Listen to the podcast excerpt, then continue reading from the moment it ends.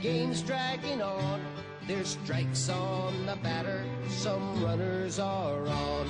Then suddenly everyone's looking at me. My mind has been wondering what could it be. They point to the sky and I look up above, and a baseball falls into my glove.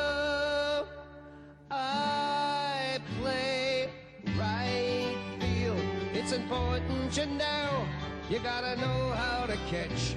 You gotta know how to throw. That's why I play in right field, way out where the dandelions grow. As a proud sponsor of Little League Baseball, Pizza Hut welcomes all the kids who make it great.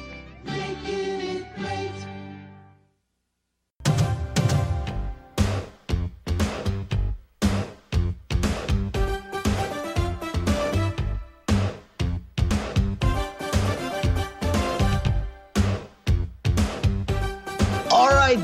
Dudettes, Major League Butt Kicking is back in town. Welcome to another episode of Cut to the Chase. This episode brought to you by Pizza Hut, Domino's, and our new sponsor, DiGiorno. Along with me on this episode, I got from Skeleton Crew fame, the legendary Alex Edwards. Uh, yeah, uh, maybe I'll fight Apollo, uh, maybe I won't, you know? Uh, what do you think? Adrian! Yes. And that intro cannot be topped, or can it? So, also with us from the last episode that we did, one of my favorite episodes ever, our Dazed and Confused episode. Ladies and gentlemen, please welcome back Aaron Duncan. You want a fist in the mouth? I've never even looked at another guy before. Yo, those were some deep cuts, gentlemen. oh my god. Everybody, welcome back. This is the Teenage Mutant Ninja Turtles, the 1990 version, cut to the chase episode. Are you guys excited or what? Dude, it's been years in the making. 30 years in the making, actually. Yeah, we've been waiting to do this as long as we have like a new Good Turtles movie. Let's just get let's just get this out of the way right now, guys. Uh, top five movies of all time. Oh, let's see. I went through this recently. Are you guys going to go first or should I go? Oh, you're just asking if this is in the top five. Yeah. Yeah, yeah. Oh, God, yeah. Yeah, yeah, yeah. I was about to start naming them off. Is it, it now? Is it number one? No, it's not number one. Hmm. What's number one for you? What Number top- one for me is it, it goes back and forth here between they, they switch places between John Carpenter's Halloween Ah. And Dazed and Confused. Wow. Oh, Nice. right. So you're talking some heavy, heavy, heavy hitters. Those are some heavy hitters, kind of like uh, Apollo. Now, what about you, Alex? Uh, where does this rank in your top five? This is my third favorite movie of all time. Yep. For me, things shuffle around a lot, like uh, moods and uh, what I'm into at the moment and things like that. Uh, it could go either way, but that's that's kind of the the beauty of of how I like things, and it keeps a variety in my life. So like, I'm not just super obsessed about one thing in in the world, you know. Uh, but this, yeah, this always shuffles through those five. But in my five, if you want to get a little taste of what I'm into, it would be like uh, Friday the 13th Part 2, Point Break, Terminator 2, Terminator 1, you know, things like that. That's probably like my top five, yeah. Right. You know, it's Yeah, for me, this has always been in my top five, but much like you guys, it just shuffles. It depends on what mood I'm in. But I guess, uh, you know, it's one of those things where there's no denying that it's top five, that it's one of your one of our favorite movies. And I wanted to start here with this whole subject. Uh, it's often touched on, but I wanted to touch on it especially with this movie where nostalgia comes into play. Now, yes. Can you differentiate the two?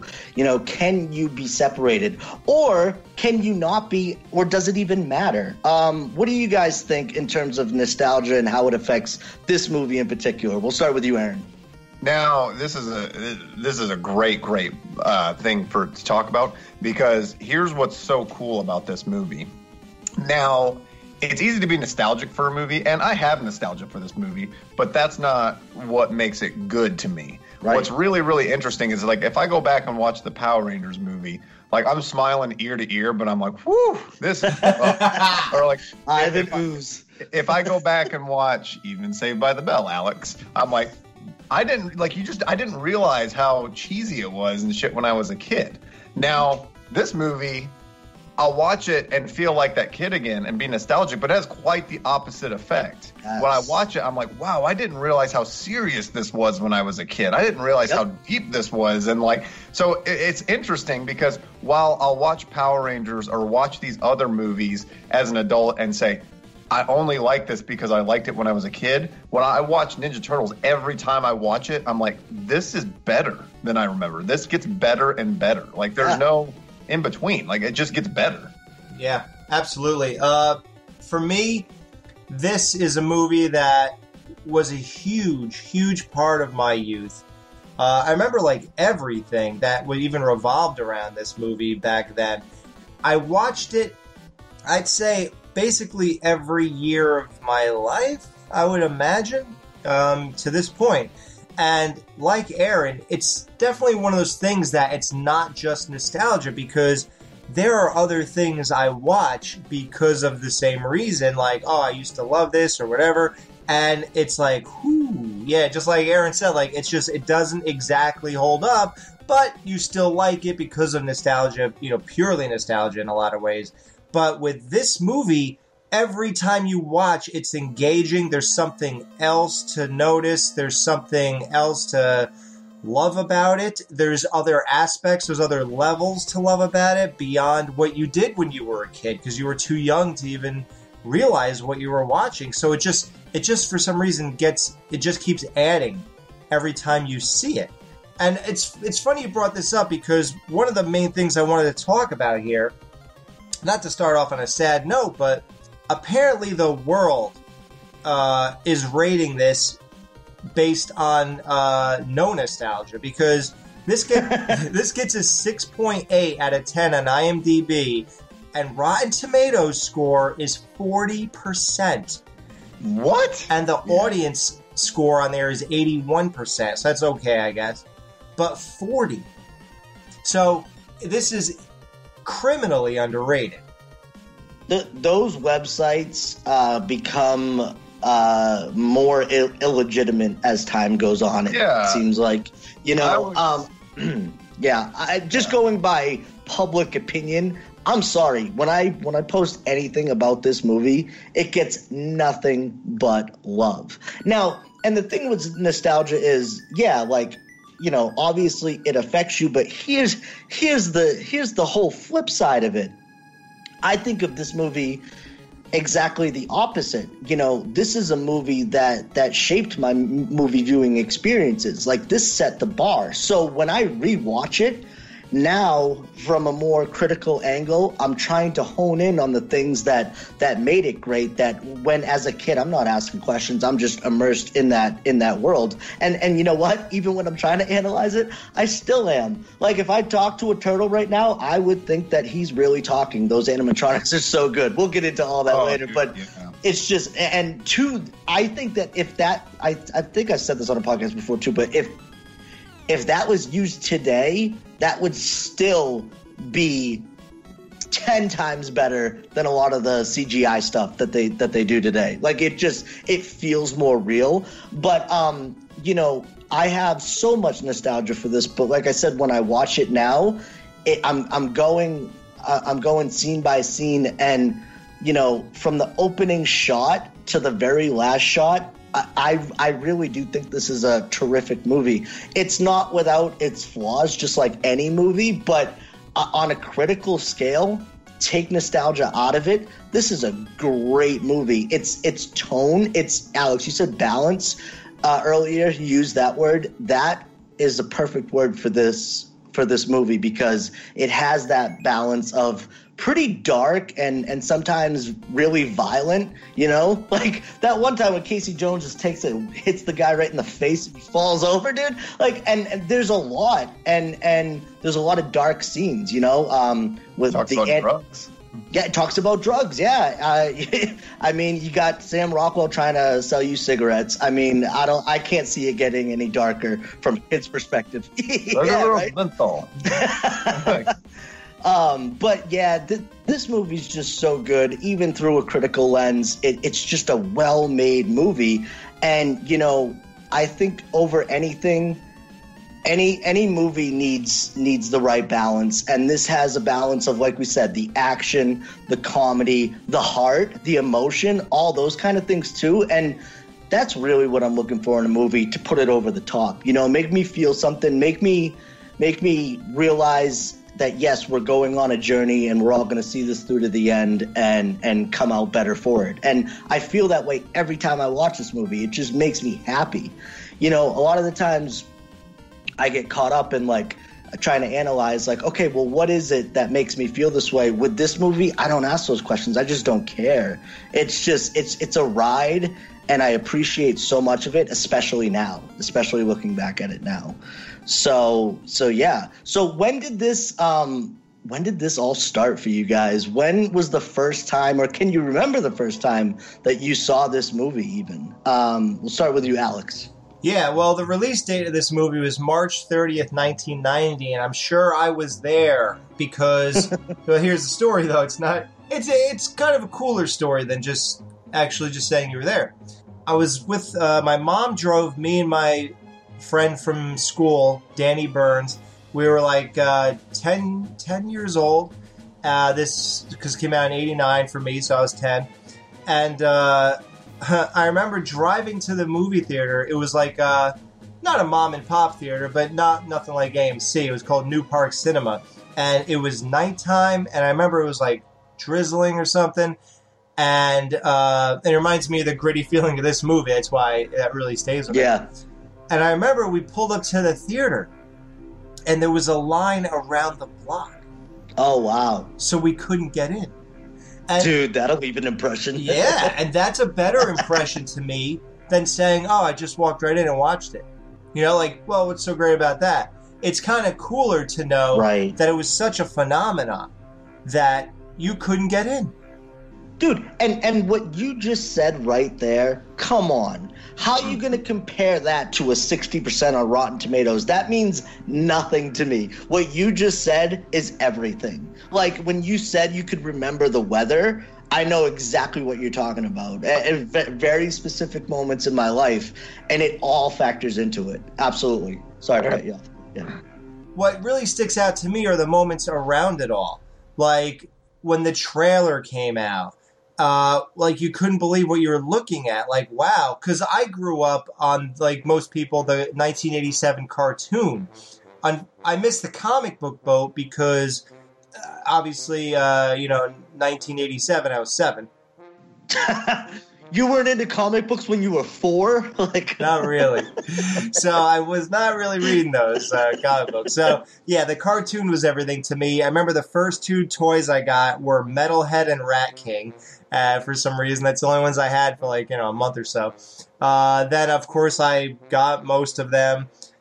To promote this movie, Burger King released these tapes from the Burger King Kids Club. They released four tapes, and it was just random turtle episodes and the one I owned was Sky Turtles.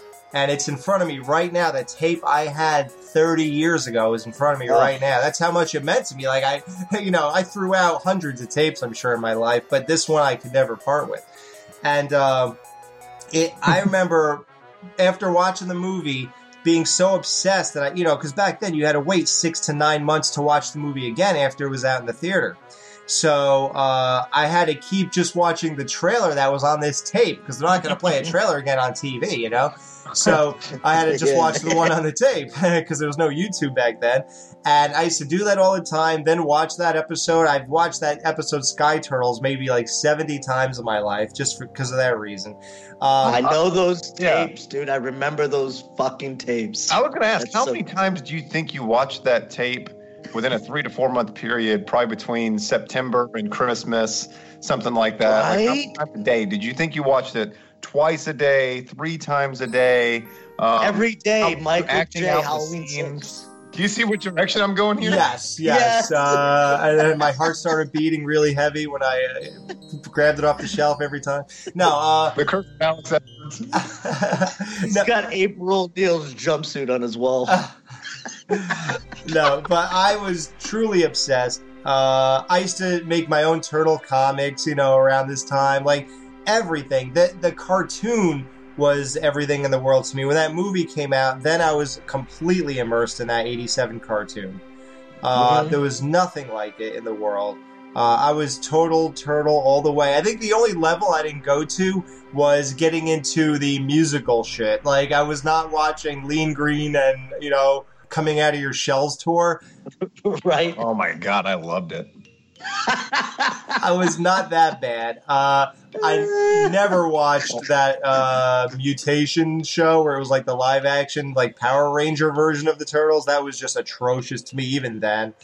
Then they had the crossover with the Power Rangers. I remember. Yeah, like I, I didn't go that far. I knew where to stop quality wise with it. Like even the Ninja Turtle Christmas, I'm not sure I ever watched until you know like Nostalgia Critic reviewed it or something like that, or the Angry Video Game Nerd, one of them. But uh, no, I stopped at the right point with the Turtles. I kind of knew when to bail out there. Uh, but yeah, Absolutely. yeah, this was just an amazing time in my life. Uh, I watched when I got the VHS tape. I remember the the tape, the turtles like it was like braille. They bumped out a little bit. You know, it was one of those like you could feel covers. Yes, I remember. Yeah, Yep. yeah. It was black and just them on the cover. And and that really like set the tone for what you were watching. You know, when I buy an album and stuff like that, the cover can kind of like shape how I feel about what I think of this album Mhm. Yep. Especially if I hate the cover, it kind of taints a little bit of the album for me because I think about it, I picture that, and it kind of I'm like, uh, it's not the feel I'm really thinking about when I think of this album. So the poster of the turtles, them coming out of the sewer and the, the buildings on the sides and behind them, that poster is epic. That is exactly what I think of, and I think of that cover. Uh, and Steve Barron, you know, he was a big fan of Batman, that original Batman, and he wanted that same tone for this movie. And I think he completely accomplished it, and it was the absolute right tone. And everything about this was just perfect to me as a kid. I think he did it better than Batman. to Yeah. be honest, captured, Yeah. you know. But yeah, He didn't have the happy dancing Joker. yeah, he captured the city better because in this movie, New York is a character in itself. dude. Big time. big time, Yeah. and not so much with that original Batman. It's more like um, gothicy and like a set. You could tell it's not real, and it you know it has a great feel, and it definitely adds to that movie. But it's not a character exactly. Right, Hmm. right. Well, I would have been around two and a half years old when it came out, and I know for fact, like we were taken to see it, like me and my brother both. That's Um, awesome. My memories start around three years old, though three and four years old. Like I have very vivid memories. Like I'm one of those rare people that remembers a lot of stuff from that. Yep, So, yep. you know, I grew up back and forth between here in Paducah, Kentucky, and Detroit, Michigan. So I've got both perspectives. But when I was in Detroit, we would stay at my grandma's place, which was like this.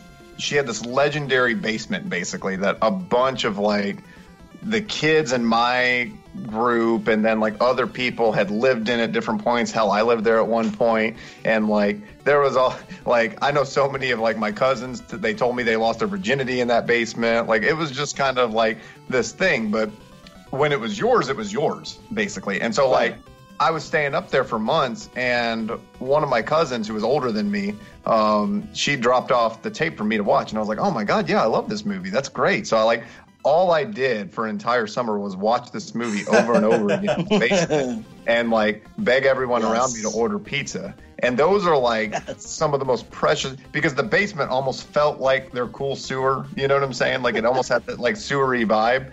And so like some of my favorite memories are watching that movie in that basement, and it's Yep. just unreal. It's so freaking cool. And um, it was it was even cooler for me because like my sister ended up basically like absorbing the place.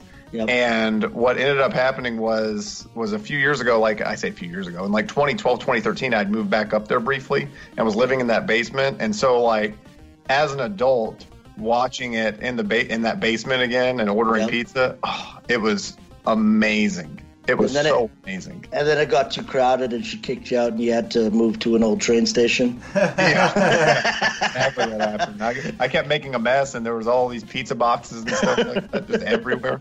But um, no, as far as the turtle thing goes, and you know, I'm sure we'll get to this later about like um two and three and all that stuff. Like, but there was something within the first movie that struck a chord with me where I was like, I loved the vibe of it. I loved how kind of dark and gritty it felt. Now, when I was a kid, for some reason, I think this just happens when you're a kid. You don't see things as they really are. You just see the bright colors and different things and think it's like one thing. And because this was the same case with like Back to the Future, um, where I seen the second movie and just thought the second movie was the shit. And a lot of that could be because the fact that I didn't own a real copy of the second movie. I had like the recorded one from Blockbuster or whatever, like that we, we recorded onto a VHS.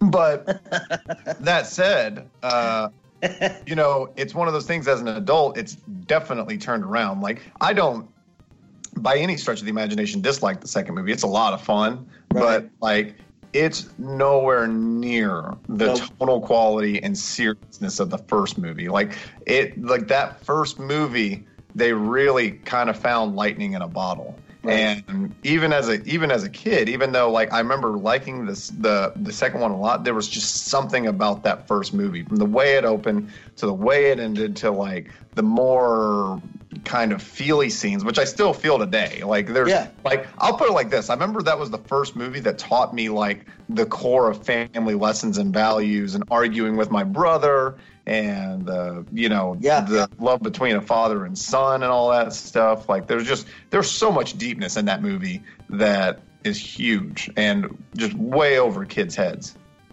Being being alone without parents, you know, when Splinter was taken away, you mm-hmm. know, and how they all bonded and kind of kind of grew up at that point, you know.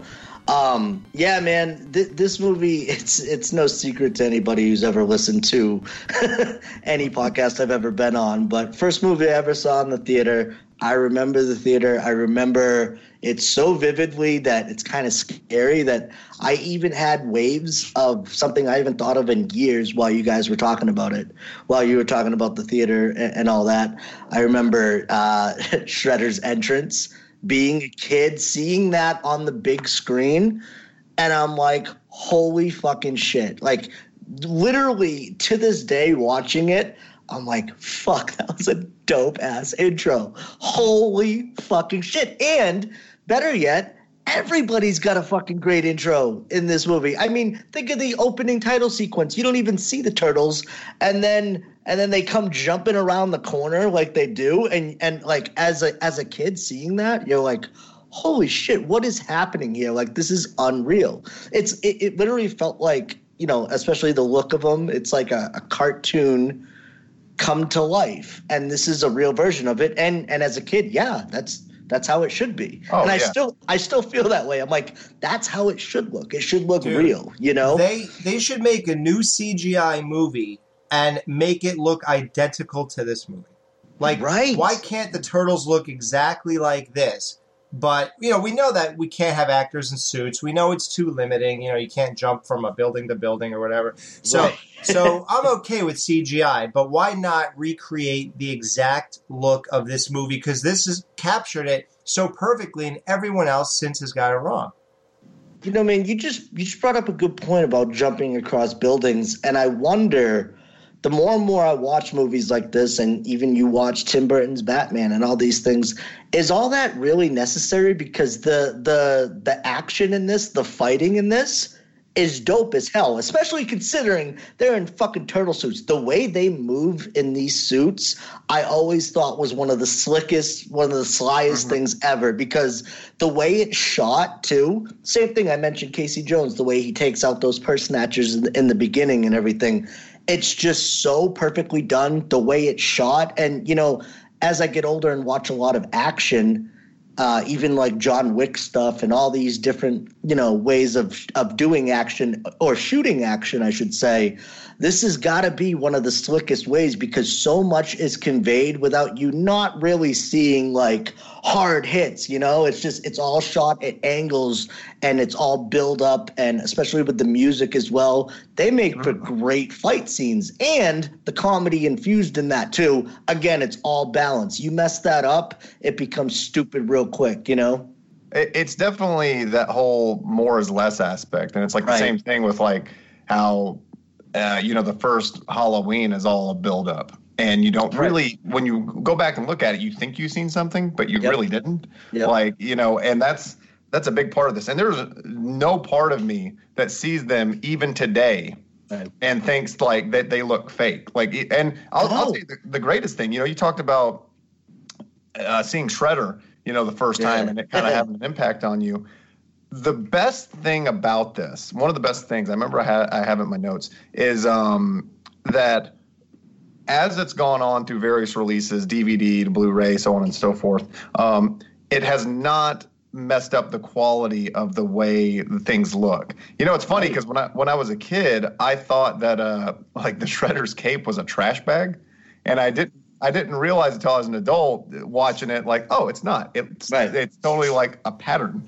Yeah, it's like silver with like a black tiger print, Uh, which is obvious now because they released these amazing NECA figures of the 1990 movie, and they released Shredder, the Turtles, Splinter, and Foot Soldiers, and they are identical to this movie. Last Right. night, because right now it is uh, it's May 16th that we're recording this. Now, yesterday, Kevin Eastman did a a go live on Facebook where he watched the part two movie with you, and he was joined by Ernie. What's his name? Reyes uh, Jr., the guy who plays Keno in part two, and he Yes. he also plays Donatello in this movie. He's in the suit.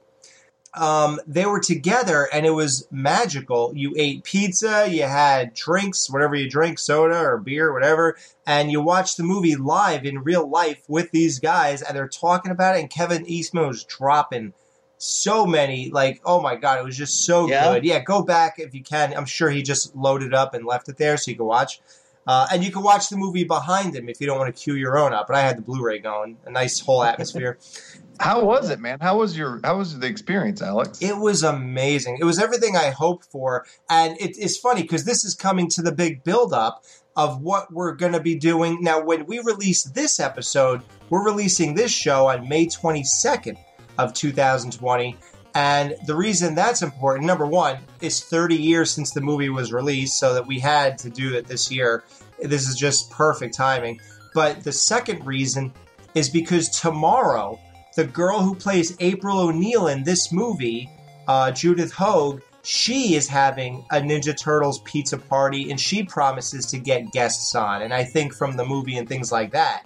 So another pizza party is going on tomorrow. So tune into that. Go to uh, Yeah. I think it's I think it's called Teenage Mutant Ninja Turtles 1990 uh, YouTube channel or something, or else maybe just check out her Facebook or whatever. But you could probably Pizza party. Yeah, it's a pizza party with her, so check that out tomorrow.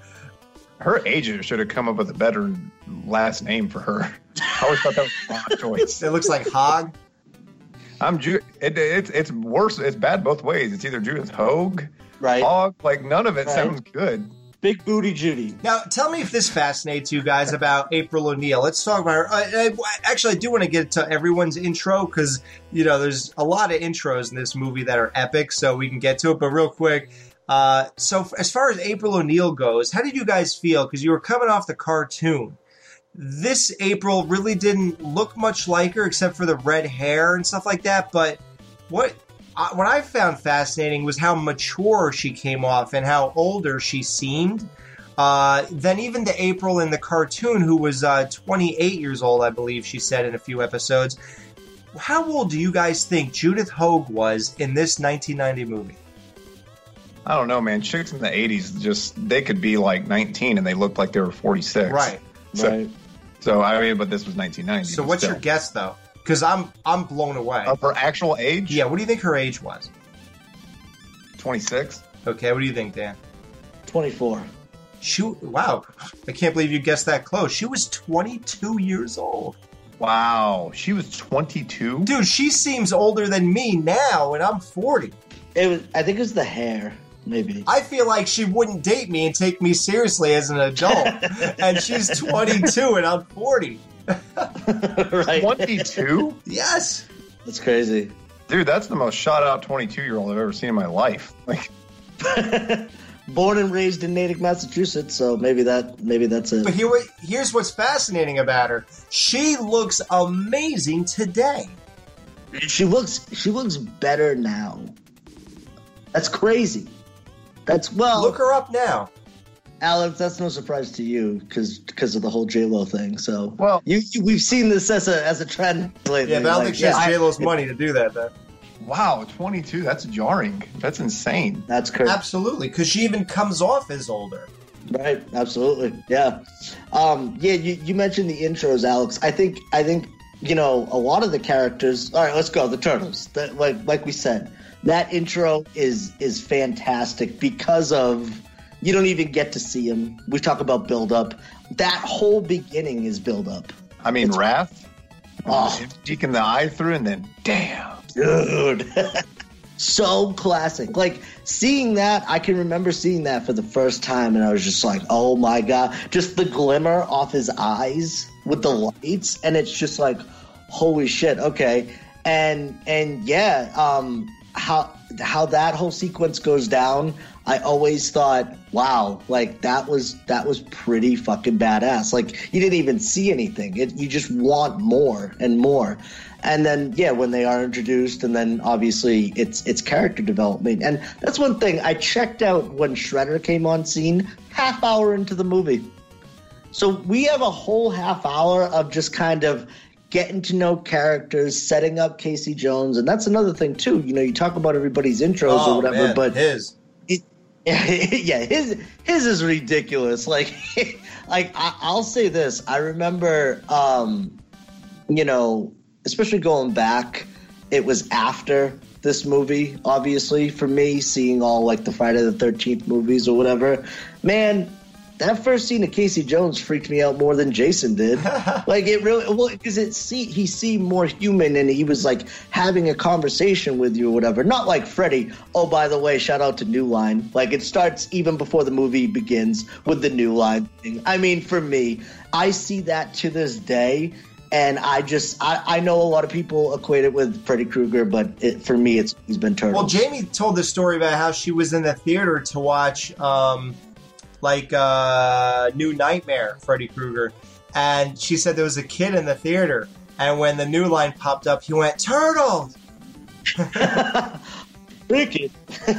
I still say that to people all the time, and that's how I gauge. If if you can follow up with a line from that scene, uh, then then we connect and we're good for life. But if you don't, like Ouch. most people, just Tell me you didn't pay money for this.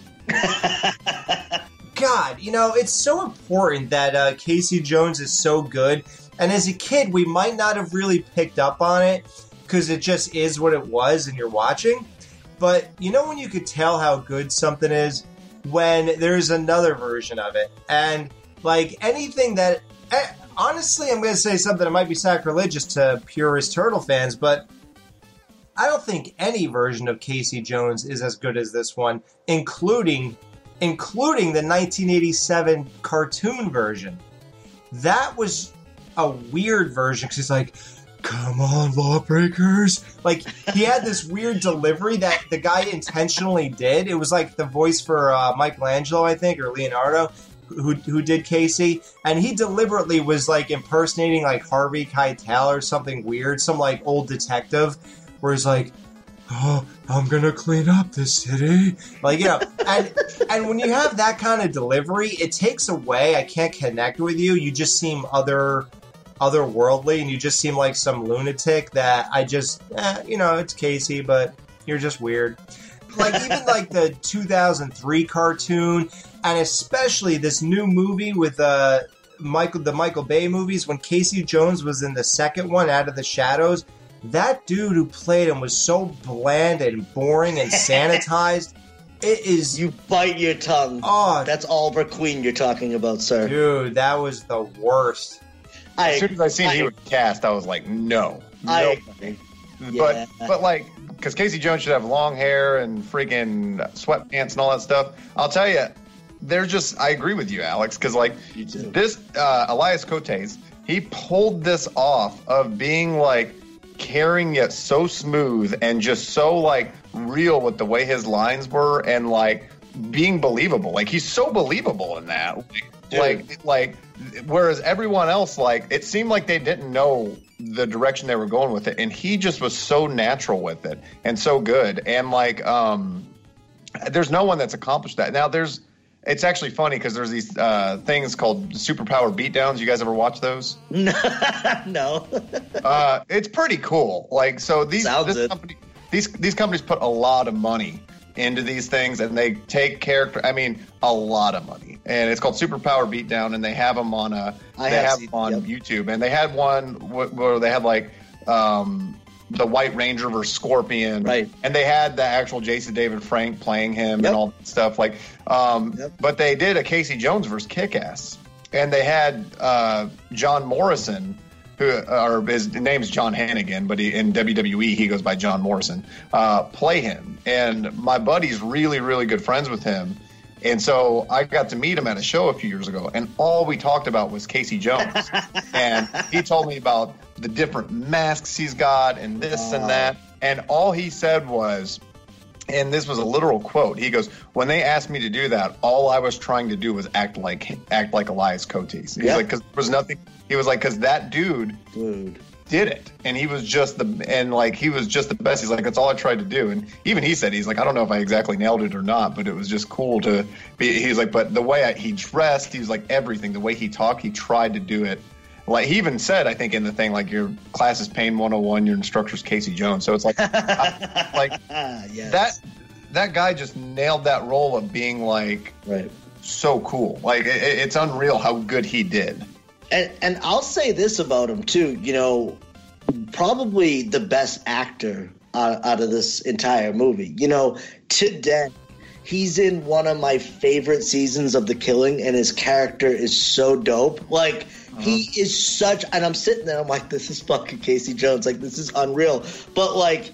Get like it, that quickly goes out the door because he's just one of those actors where you know, obviously he's not on anybody's radar. Like, oh, this is one of my favorite actors. But you watch anything that he's in. I think he's in. Is it Chicago PD? One of those shows. And he kills it. He plays a badass on that show. I mean, a badass, like Vic Mackey badass. And like, it's he's so incredibly great. And it's funny because you know you rewatch it and you can see it. It's not like he didn't have chops back then. Even you can tell. And I'll also say this his relationship with April, normally I'd be like, that's just a side thing that doesn't work. Fuck, it works for this movie. It- Oh. Basically, he's part of, you know, an aspect of the heart of this movie. You know, you do have the family aspect with the turtles, and I'll say this. It's kind of an unspoken thing too. There's this weird thing going on where they're all flirting with April, right? All these turtles. We're not going to address it, but but here comes like a real human and like and and they actually play that out or whatever i think it dealt with it in a way that was just very lighthearted and and i thought brought a lot of um humanity to those two characters in particular You know, I said family values and stuff like that. Mhm. One of my favorite scenes, and and this is this kind of falls in line with like Casey being so cool and laid back, but when he when you need someone to care, he's Right. the guy up front wanting to help. I love the scene after his fight with uh, Tatsu or whatever when he when he's helping Splinter and he's like, "You call this Oh. over here, and that over there, family." Like, Dude, and then he yes. just shakes his head and he helps them. And he, of course, he's like, "I'm Casey. I'm a friend." Before that, I got, but I just he's got like, goosebumps when he's giving the kid the lesson about family, he's like, "Family, Sam you call this family?" Like, yeah man, that's cool. Like So every good. time, like when I think about family and stuff like that, that's one of the first things that pops in my head is like Yep. him helping Splinter out, and uh, and beyond that, that thing where as you get older, you learn that family ain't just blood. Like there's people that you just like Yep. drop a drop of a hat, you're gonna help and care, and like. Right. No matter what, you know what I'm saying, Yep. and like that was a great shining example of that. Like, it just makes you care different. Yeah, he just added he added such a humanistic and lived in feeling to this movie. Everything he did, the way he looked, the way he moved, the way he interacted with the turtles is a big part of selling that they are really there. You know, uh like you said, uh, you don't think they look bad and everything. You know, people can point out, oh, if Donatello opens his mouth, you see the guy inside. There's a point where you touch uh, Raphael's shell after he goes to the window and it moves a little bit. You can tell it's foam and stuff or whatever. But, you know, despite those two maybe little technical aspects that you might catch Right. or whatever, or somebody sees a wire coming out of the shell or whatever, like, that could happen. But the way uh, him and Judith Hoag really interact with the turtles. It's so authentic, and they are totally believing their scene, and they're believing the moment. And something about the way he plays Casey feels so lived in, even when he's alone and he's in that truck and he's trying to sleep and he can't fit in there and he opens the window. Like, it's just something about it is so, I don't know, man. He just brings it to life and it feels real to me. And Right. when you're talking about a movie where you're taking a, set, a cartoon and bringing it to life, you need people who could who could sell this as real. That's it. So imagine if like this movie happened and there was no Casey Jones. Maybe they said, "Well, no, we don't need Casey. Let's focus on the turtles." Imagine what would have been lost. You would need it. You need it. It's it's a it's a key component, dude. And it also gives us perspective as as humans. And it's not from Casey's perspective, but you're seeing all these scenes play out. You know, you feel it in the dialogue, you feel it in their acting. It it all comes through that they're all connecting, right? So yeah, you're right. Take this ridiculous situation, some fucking turtles fall in some ooze, and now they fight like they fight as ninjas. It's a ridiculous concept, but it's all about that adaptation of it, how it's played. And I gotta say, man, that's probably gotta be one of the hardest things, right? Is to is to toe that line, is to keep that balance of of make it gritty, make it because hey, you mentioned uh, uh, Raph's eyes, right? I'll say that that is probably one of the most iconic scenes in my head, right? That just like cinematically, I'm like, yo, that's so badass. Furthermore, uh, when he gets his sai back, like, let's talk about this Oh, little plot point. it. It's a dude. It's a little plot point right in the beginning. Like it, it, you're already getting to know these characters through the loss of a sai, right? And you, you get he's got a temper and and all these things. But then when he gets it back, See. Here's the thing about movies like this. It's very atypical in a lot of ways. But but I love this about movies in general, and this is what I feel actually lacks in a lot of movies. It's almost too much too many bad things happening and not enough but you got to have something happen and then have them come back and, and have them face adversity and then you know while you're also setting up you know the shredder comes in at 30 minutes in and you you, you constantly have these shifts right? You constantly have okay well this happened to Raph and like i'm sorry but one of the most iconic scenes is when he grabs that like you said when he oh. grabs that pulls it back and then the Even the shit that comes, design. dude, kicks both of them, flips the sais. Like, come on, dude. Like, I purchased sais as a kid because of that, and I always, to this day, dude, like, I always think that's the dopest weapon. Like, they're like they're like fucking knives. They're blades. Like, there's so much you can do with it. And I always thought uh, Raphael's my favorite, by the way. Uh, who's you guys' favorite turtle? Let's let's talk about that real quick. Um, I'm a Leonardo. I've always Okay. been Leonardo. And like, here's what's funny is I even made a, a Facebook status about this recently. My favorite is Leonardo. I love those noble leaders and Yep. stuff like that, especially conflicted ones and stuff. But however, I know for a fact that my personality, like if someone was like, "Oh, Yeah. if Aaron was a Ninja Turtle, it's Michelangelo." Mikey, So- a so, million like- percent. Like that's how I see you. Yeah. So like, yeah, I mean, and a lot of people do. A lot of people are like, oh, you're like Michelangelo and stuff, and I love that. it's such a compliment. But I feel like it's fair because my favorite's Leonardo, and I feel like that would be a Michelangelo thing because um, seeing how apparently I'm a lot like him, I could see why I could see him looking up to Leonardo. Right. So, it, so. I'm okay being looked at as Michelangelo because I feel like I'm validated that Leonardo's what a my favorite. great answer. Yeah, because Wow. I look up to Leonardo because I feel like ultimately he does. Right. And Alex, before you go, isn't it crazy how fleshed out these turtles are? Because like every one of them has their character parts because it's like you want to be the badass, you're Raphael. You want to be the intellectual, you're Donatello. You want to just the laid back party dude, you're Mikey. You want to be the leader, it Leonardo. And every one of them doesn't share too much of it. Every No. one of them has the exact right amount to where you go, Yep. "Hmm," you know. Yep. Yep. Yeah, it's it's almost it's an interesting dynamic the turtles in general because you could kind of see yourself in all of them, or at least you hope to, and that plays into my answer. Um, you know, I think everybody would like to think of themselves as smart. Uh, I don't think most people are, but you know, they would like to think they have their moments. Um, everybody likes to think they're a fun loving party guy like Michelangelo. Everybody likes to think they have leadership qualities and and everybody likes to think they're also a badass when they need to be, you know? So I think like that giving these these four characters all those aspects of personalities is a genius move because you can't hate any of them. You know, you, you can't even not like any. uh, There's some turtles that you might think of less, or you know, when you think of the turtles, or you go to draw one, they're the last one you always think to draw or play when you're playing the arcade games or whatever. You know, there's a million ways of how you could think of some one of them less or more. Um, but for me, uh, favorite, I think I like to think I'm Michelangelo, like the fun party, uh, goofy guy and stuff. But I think what I really am is Raphael, uh, with little traces of, of Leonardo. You know, it's like one of those things that you you're not necessarily what you want to be. You just so you are something sometimes, and I think that's where I kind of land with Raphael in a lot of ways.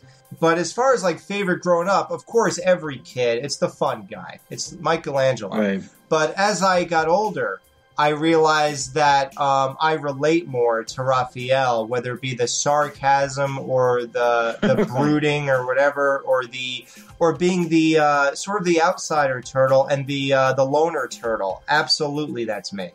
Uh, and I, I think one of the best parts of his personality too is he he clashes with Leo a lot, but it's all based on it's all predicated upon them wanting the best for all of them. He's not that much of a loner that he's like, hey, you know, fuck you guys, but he does need some time, you know, when he gets a little heated needs to go on the right. yeah. And and I'll also say this that the question that I asked itself also lends it to another point, which is the dynamic. You know, it takes all of them, like you guys were were talking about. It's the whole family thing. It's how they play off each other. You know, um, and and they all share this common this common goodness, this this brotherhood, and obviously, like you got that ride or die stuff. Like they have each other's backs no matter what, and obviously once Splinter goes missing, that's that that changes things, you know. But then um, another shift happens, obviously, when when Raph gets hurt, you know, when he when he gets jumped, basically. um, and oh, that's another iconic scene too. when- Rooftop scene. oh my god, Oh. God. fuck, dude! Get I, emotional just thinking about it. I didn't even think of that. Like, I'll be honest with you. I think of this movie, it that never, for some reason, came to my mind. I watched it today. I fucking paused it. I was like, "Yo," and that's what that's what we're talking about here. Like, like a bad movie. Like, in what sense? I will go toe to toe with anybody and break down every single aspect as to why this is a superior movie than a lot of those movies on fucking Rotten Tomatoes that are in the nineties.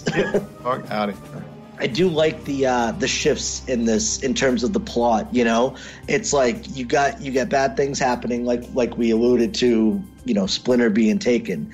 Now, what did you guys think of that? And and is it Raph that screams Yeah. when, it, when they take right? That whole scene. Um, I remember as a kid, like just remembering. I think that's kind of how I learned of like stakes. you know, of like things mattering. Like, wait, what do you mean they took Splinter? Like that, I just didn't think that could ever happen. Like everybody, you know, in my mind was safe and and and everything was good. Oh, by the way, can we talk about Splinter real quick? Oh Lord. Oh Lord, yeah. I mean, there's so much, like especially with the Raph Splinter stuff, that is like so important. Um, in terms of like as an adult watching this, or as a kid watching this, or as a teenager watching this, that you can pull from and relate to, because like talking about uh, like the way Raph has anger and inner turmoil, and Right. Splinter's trying to be the guy that's like, look, watch out for this. And then immediately after they have this conversation, not too long after that, Splinter's taken. And that inner turmoil when Raph just screams, Right. like it's like, holy crap! This, you know, once again, this movie's not exactly a kids movie. It's teaching me about like anger issues and all that stuff, and like don't let it consume you, sort of thing. And you know, Splinter was such a like, I mean, he is the father of the movie and all that stuff. But the way he kind of relates to everyone and is this all-knowing, almost like beyond Yoda or better than to me better than Yoda kind Right. of character. The way he, um, especially the way he talks to Danny, that line. When we were watching this movie, um, you know, a few weeks back, it was me, my girlfriend, and my buddy. We were all sitting there watching it, and for some reason, that line when he's talking to Danny, and Danny's like, "My father doesn't care about me." He's like, "All fathers care for their sons." Like, Yep. both of them that who were watching the movie just with me were like, "Damn, that could, Yep. like, you know what I mean?" And it's like that, you know, he's just another example of like a great lessons in this movie, um, Right. great lessons and kind of uh, heart of the matter and stuff of the movie. But yeah, Uh, I'll say this too. Uh, one of the dopest scenes that Splinter has is actually in part two when he fucking shoots him down with that arrow, dude. Because Eddie don't do shit after that. He's like, hey, that's all I got. He's like, all right, He- He's like, I'm 90 years old. I'm out this bitch. Um, okay, let me ask you guys a question. And uh, uh, I'm almost conflicted because I don't even know if you guys are aware of this information. So the guy who voiced uh, Splinter, his name is Kevin Clash. Uh, he's also the voice of Elmo, Elmo. and the baby on Dinosaurs. Again! Yeah. So, Kevin Clash was actually um, accused of, I believe it was like 10 different people of sexual abuse. Now, all those charges were dropped because of the statute of limitations. He quit doing Elmo shortly after these allegations came out. I think it was in 2014. I guess on, uh, I can tell by the look on your faces that you didn't know that. So, first of all, I'm sorry to, My to heart be the just sank. Well, that's my question, though. So, knowing something like that, does that affect viewing experience? Knowing knowing something like that? I mean, it's just his voice. yeah. Well, it's the character. It's not the person who's voicing it. So I'm still good with it. But it's like uh, the thing that's interesting about this Splinter among all of them. Now, you know, I said there's the best Casey Jones. Yes, we could say is this the best Splinter? Um, that's questionable because there's too there's too many good Splinters. So I'll say that um, the interesting thing about this Splinter is that out of every version ever, he is the most frail and looking like he's going to die at any minute. yes, So- That adds a lot too because when Donatello's having the conversation with Mikey when he's waiting for the pizza and the pizza dude's got 30 seconds, he's like, uh, you know, Corey Feldman plays Donatello and he's like, hey, Mikey, you know, do you ever think about what Splinter said, you know, about not having them and all? Like, they don't really think of that kind of stuff um, on a daily basis or ever, really, uh, in most iterations of the Turtles. And in this one, he looks like he could die at any minute, especially when he got the shit beat out of him. He's hanging on the on the gate Bleeding. and he's yeah he's like that and then the way casey's walking him out he looks like he's dying there you know like and it's like you this is the one iteration where it's like this pending doom that hangs over the turtles that one day this guy will be gone then you actually take him away for real and now we don't even know what happened to him where is he who has him because if you remember the turtles don't even know who shredder is in this movie they have no idea who that is They meet him at the end. They literally say a line. They're like, "Who's this guy?" right. They know the Foot Clan, but they have no idea who's I running got it. him. They, Right, you know, yeah. and and the intro Shredder has two introductions or three introductions when you think about it. The first one is him when he's watching April's news report and he throws the knife at the TV and he goes, "Find her, silence her," you know, which is amazing. Then you got the second one, which is him walking with the big shadow that precedes him when he goes to talk to the kids in that dungeon-looking, you know, area of the warehouse. And then the third intro is when the turtles meet him. So like there there's so many aspects of things that are we all know, uh, because of the cartoon and familiarizations that aren't actually happening here. And that's because in this movie, it follows the comic book more. Like, they don't even know that he's Oroku Saki till he takes his mask off. And there's scratches on his face. And they're like, it's him. Oh my god, it's him. Yeah, no, he looks better in part two. He looks more youthful in part two. He's like Judith Hoag. He gets better looking as he gets older. Why are all that recycled garbage and stuff? Yeah. Natural. I love how Casey's the one who does that too. Oops. You know. Oh, let's talk about it. a lot of people. If you watch reviews about this movie, a lot of people highlight that scene and say, "Is this guy a fucking lunatic?" Like he didn't even have that any human to even ponder if he Oh, should. I loved it. He just walked right up to him and went, "Oops!" and and if Shredder was alive, he was willing to murder him right there. Absolutely. Absolutely. He knew what was going on. Casey has his ear to the streets. Like he's out there. He knows what these people are doing and, and terrorizing people. You got to take out the shredder. You have to. Yeah, and you know, this is. I feel like we're going to turn this into the Casey Jones podcast. Yeah, because- it starts because- sound and like it can, and I'm perfectly good with it. Yeah, I'm alright with it. Like, Stephen Amell. No, he was so great. I, I always felt like before Casey had that interaction with Raph, and before he seen Raph getting attacked on the rooftop, Right, and decided to do the noble thing and like be really befriend this people and come in, I felt like Casey was going down a path. Like before he had that interaction with the park, and who knows where he was going to end up? Kind of that, uh, um, you see yourself become the villain sort of thing, like Yep. you know what I mean. And so, like, um, not that it was foreshadowing it or anything like that, but it's like at the same time, he might not exactly fall completely in line with their values, and, and Right. you know, and it just happened to be lucky that he fell in a dumpster because I mean, on the same token, Splinter was like, Splinter let him fall off. I mean, I don't think he's going to be able to catch him or anything, but yeah. still, Yeah. but this dude was a this dude was a menace. Just kill him. Just absolutely, absolutely. Um, and uh, that whole sequence, though, in itself, I mean, when when when they go and you know, like I said, Raph has that that line, and it's it's completely New York Raph with Splinter.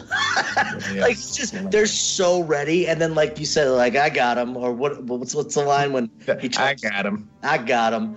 And and I love that that yeah they kind of get their asses handed to them and that whole sequence of finding out oh that's the same guy from the backstory. I mean when you saw Splinter explaining that backstory you knew it was the Shredder. Like I do like how Shredder's friendly enough to give them a break to let them have Right. a huddle, and he's just like walking around in the background.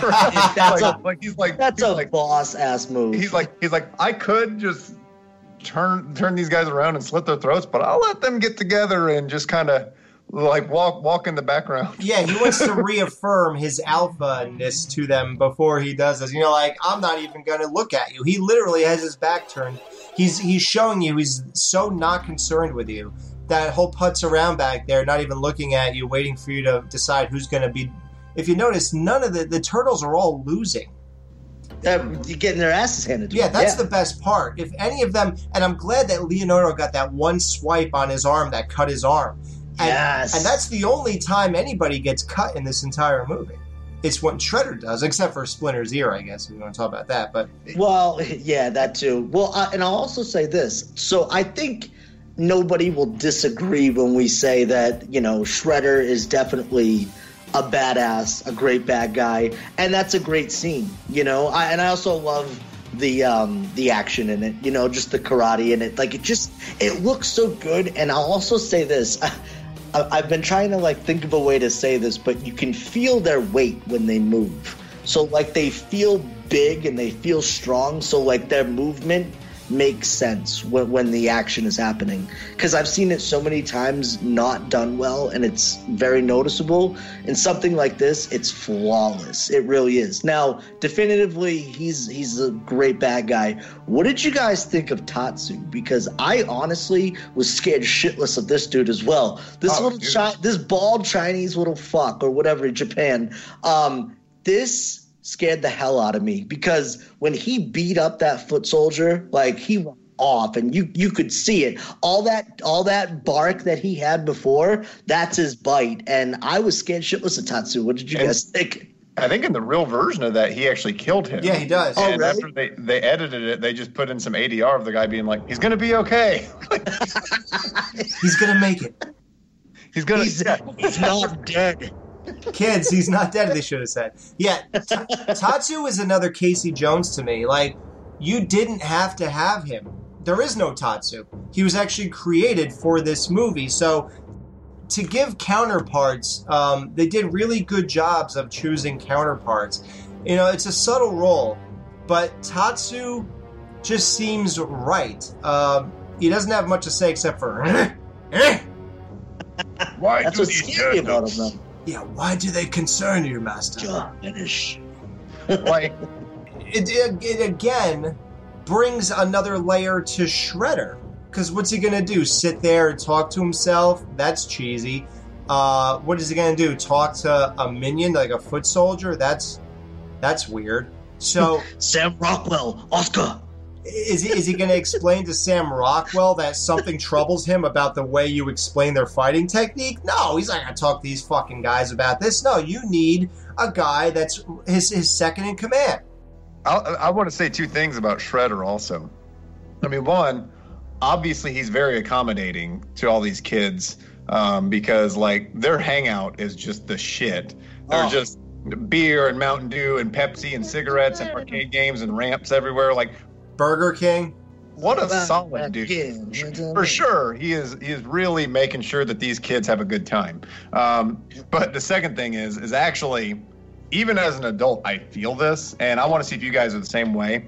He is so intimidating and so scary that, like, the scene where Danny's got the drawing in his pocket that he pulled it, Oh, and he dude. puts his he puts his hand in there Bro. and slowly goes down. Do you guys feel that? I did today. He moves his hand it. on your side. Yep. You Yep. feel feel it while you're watching. Like, oh man, he could cut me at any second. Like, Yep.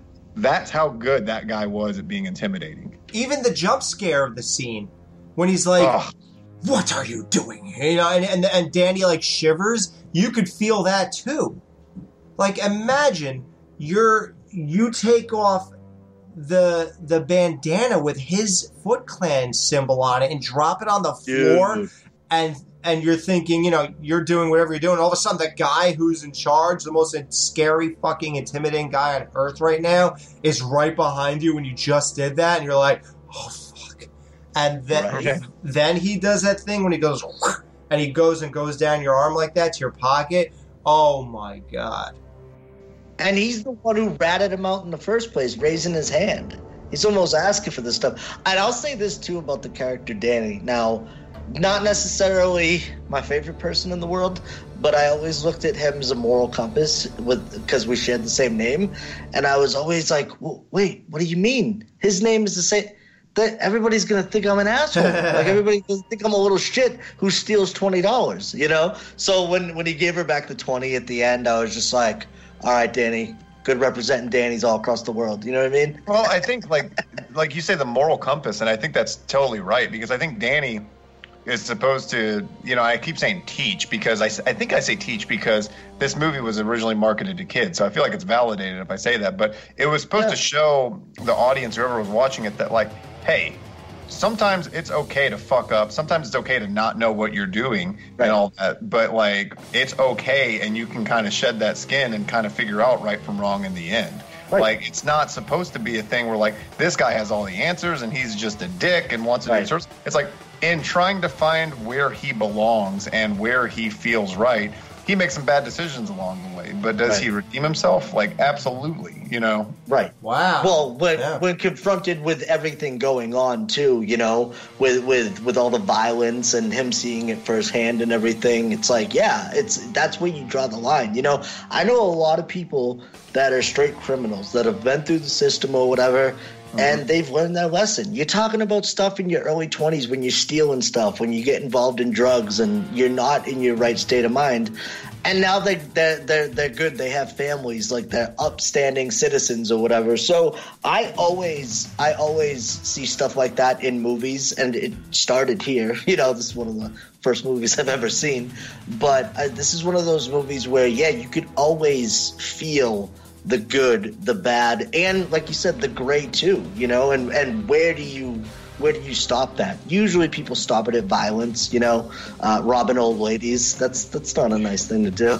well, like, like me, me and my old man, we certainly have our differences every once in a while. You know what I'm saying? And uh, a lot of it just comes down to different different philosophies and different ways of thinking, Right. eh, motivating people, so on and so forth. But Yep. what's interesting is is that scene in the end when Danny and his dad get back together and his dad mm-hmm. just immediately it doesn't matter. Yeah, yeah, yeah. Danny's done all these horrible things he's been missing. His dad just grabs him and he's like, I've had the whole city looking for you. And then like it just like that's such an emotional, impactful moment. Like it's always struck me like, wow. You know what I'm saying? And even Danny saying it's just Dan now. He's like, Dan.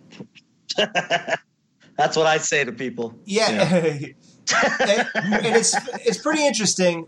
Uh, I've been listening to a lot of reviews of this movie recently, and I'm gonna say about hundred percent of the people reviewing this movie, they dismiss Danny and his father Pennington uh, all the time. They they say, and then there's a side story, but who gives a shit about Danny? But who cares? They always Oh, dismiss no. it. Well, he's so important. Like, I mean, he's so important. It's like, um, you know, because you want to have someone like that that is like us. You know what I'm saying? Because everybody has fucked up. Everybody's been through these things, and it's kind of like you almost want Danny because he's supposed to be a teenager. Casey's supposed to be an adult. You almost want it to be like. Casey could be, or Danny could be like another Casey down the road or something like that. You know what I mean? And he's just a kid that's clueless and really he's just just like everyone every other kid he wants attention from his parents. He wants to feel loved so on and so forth. And his dad's got other things going on. And the fact that anyone would dismiss that last scene where his dad just grabs him and hugs him and holds him it's ridiculous because that's supposed that is a centerpiece of the movie. Like it's so important. It's such an important scene. And it goes into the whole thing of fathers and sons. Um, it's just a way of not showing it with a giant rat and a giant turtles you know? Well- and well, because dude- that's that's the moral part right there. Right, and well, and that's being intercut with the turtles on the roof, and they're all hugging, and he's like, "Kids," you know, and it's like and they're doing it on both both ends, you know, and and that that's the one element though that, and this happens in a lot of movies where this will be the tipping point for me personally, where you do have that emotional aspect. And here's the thing: you say teach, you say learn stuff or whatever. Um, you know, a movie like this, I love it when movies do it and they don't have to spoon feed it. They don't have to give it to you. They don't have to mm-hmm. they don't have to to shove it in your face like here it is. It is what it is. We're not going to preach about it. This is our movie and we're out. And you know, it goes into the the rest of the franchise as well too because I think two has a little heart three get the fuck out of here we're not even talking about. And anything anything else after it you know even the newer movies the the michael bay movies i'm sorry but there's no heart in those. Those are action no. crazy. That's a whole different animal. And you know I wanted to talk to you guys about this because obviously, this for me, and I'm assuming for you guys, this is the definitive version. This movie, you know, and I know there are sequels as well, but this is the definitive Turtles, correct? oh god absolutely Yeah, hundred percent, absolutely right? yeah Um, Yeah, for sure. And like, uh, you know, you talk about the Michael Bay movies. I've only seen the Michael Bay first one one time. I've never even seen the second one. But I remember one of the emotional points was Raph telling the guys he loved him while there was mm-hmm. all this crazy action shit going on, and it was like, it's yeah, right. it's like, dude, choose your pick your point, like, because Right. like you, there's a right way and a wrong way to go about that, and that was hundred percent to me the wrong way. Like, hey, we're dying, so let me let you guys know, like. Well, and and he, here's my question too. In all this chaos, and there's so many different iterations. You know, we mentioned that TV show. You got the new movies. You got so many different versions of it, right? Does this being the definitive one, um, seeing those other ones, does it affect it? Like looking back, like is it tainted by by by any stretch of the imagination, or can you see the movie for what it is and it's it's its own thing and the rest of the movies the rest of the the iterations of this of this property does that affect it at all No, not for me because my, my, my deal has always been like the Michael Bay movies to me, it's not I'm not the guy that's like, "Oh, they ruined the turtles." It's like he didn't ruin shit. He just made some bad decisions and made a movie I don't really love or appreciate or like probably. However, if that ruined the turtles, then dude, I got some bad news for you because I have a tape called "Coming Out of Our Shells" that is going that that that is going to really ruin them. If you think it's ruined them when they're CGI and big, just wait till you see them with a star thing Oh over their eye God. and like playing guitars and singing We're songs. Like so, Turtles. You can count on us. Yeah. I've I've never seen that except for on a little bit piece of it on a documentary and what you guys were talking about before we started recording. And I I don't want to do it at all. The angry video game nerd and nostalgia critic teamed up to review the Turtles coming out of their shells tour. It's a must watch, dude. They are so funny. what do you mean it's a must watch? Oh, you have to see. No, their review of it, not the. Th- actual- th- yeah, their reviews. Oh, the review of it. Okay. Yeah. Now, I'm a huge, huge, probably more than I should be at my age, Turtles fan. Uh, in in every with every facet of it. Um, I am well versed. I this year alone, I have seen on this date. It's only May. I have seen every single episode of the 1987 cartoon this year alone. Yeah, you've been. How many seasons are there? Uh, ten. Holy shit! Yeah, uh, there was a lot, and I blasted through. And the only uh, weak ones were really when they went to Europe, which was like a weird thing they did. There was like uh, eight episodes of that or something. And other They went to Upper Uncton. other than that, it was really good. I I know everything about the 2003 cartoon, and then they made the new Nickelodeon show in 2012, which is really good. It's CGI, and it, dude, it's an homage to this movie. It's an homage to the 87 cartoon. It's an homage to the 2003. That that was probably the greatest blend of everything you could possibly do. really? I was always turned off by it from the animation, but I'll check it out. What about Turtles Forever? Turtles Forever is when they blended the 87 cartoon and the 2003 cartoon. But back to the 87 cartoon. Having Krang on that show is just a fucking spectacular move because he is like one of the greatest characters of the Turtles ever. And he never comes back except for like a, a rare version of the comic books, uh, the Archie. There was like an Archie comic of the Turtles where he was there and uh, the new movie he was there. But other than that, there is no such thing as the Krang character that is in that 87 cartoon. But uh, to answer your question, so being that well versed on everything, I could tell you that when you uh, embark on any iteration of the Turtles, you become immersed in that iteration. You nothing hurts. Even let, let's simplify your question. Does the part three movie hurt this movie? I don't think so. Not at So all. So there you go. So it's like no, nothing hurts or taints anything because it you're not doing that. You're just doing this. You know what I mean? So Right, you right, you dismiss right, it just like you might dismiss like a bad movie of a franchise that you like. Well, it, you know, technically it, it's rebooted over and over, and you get so many different versions of it. So the only ones you could really compare is two and three because it's in the same continuity, right? Even if they did change up some of the voice actors and a lot of things changed, the, the look of the turtles, all these things changed, it's still within that same world. So if you could compare it to the other ones, like you said, even if you do take that third one, nah, it doesn't affect that that original movie because here's the thing, man, and we keep going back to this, but it's just a fucking solid movie. And to pull off what they did just shows that it's it's an even better movie because something like that is hard to do and they made it look so fucking easy that it's scary how how good some people can be and how also easy it is to get it wrong. You know, I see a lot of my favorite properties like as a kid, I was so amped for Spawn to come out Like, do you remember Spawn, dude, watching it on Mhm. HBO as a kid and being like, I should not be watching this. Like, this is so brutal. And then getting the movie or whatever. Like, I remember just the look of Spawn on screen was one of the coolest things ever. But I realized that was a shit movie from the jump. I was like, this just isn't my movie. Like, this is, I'm not feeling this. Like, it doesn't feel like the cartoon that I like and, and, and nothing about it. But at the same time, like I could, I, I always thought I still bought fucking Spawn toys and shit. Like I, I bought all those fucking figures, and I love that shit. I love it to death.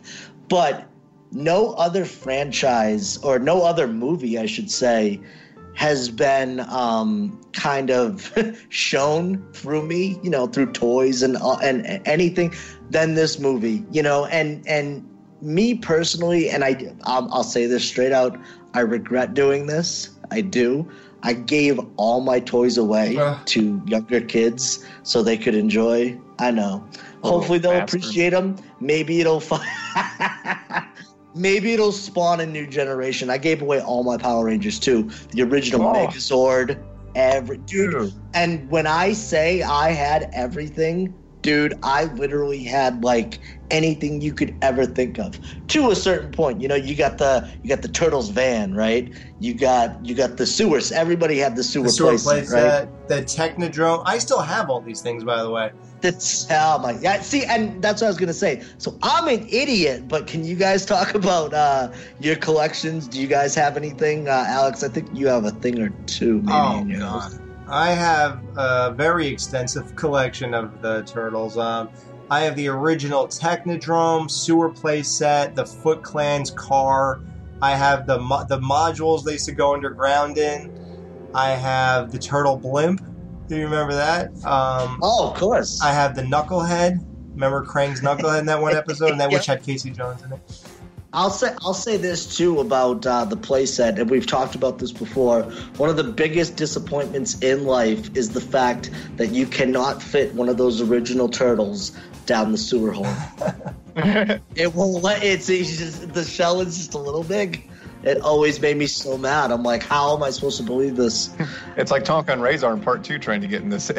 Yeah, trying to get in. No, wow, that's exactly what it was. It's exactly yeah, yeah. Uh, what about you, Aaron? Do you have anything uh, turtle related?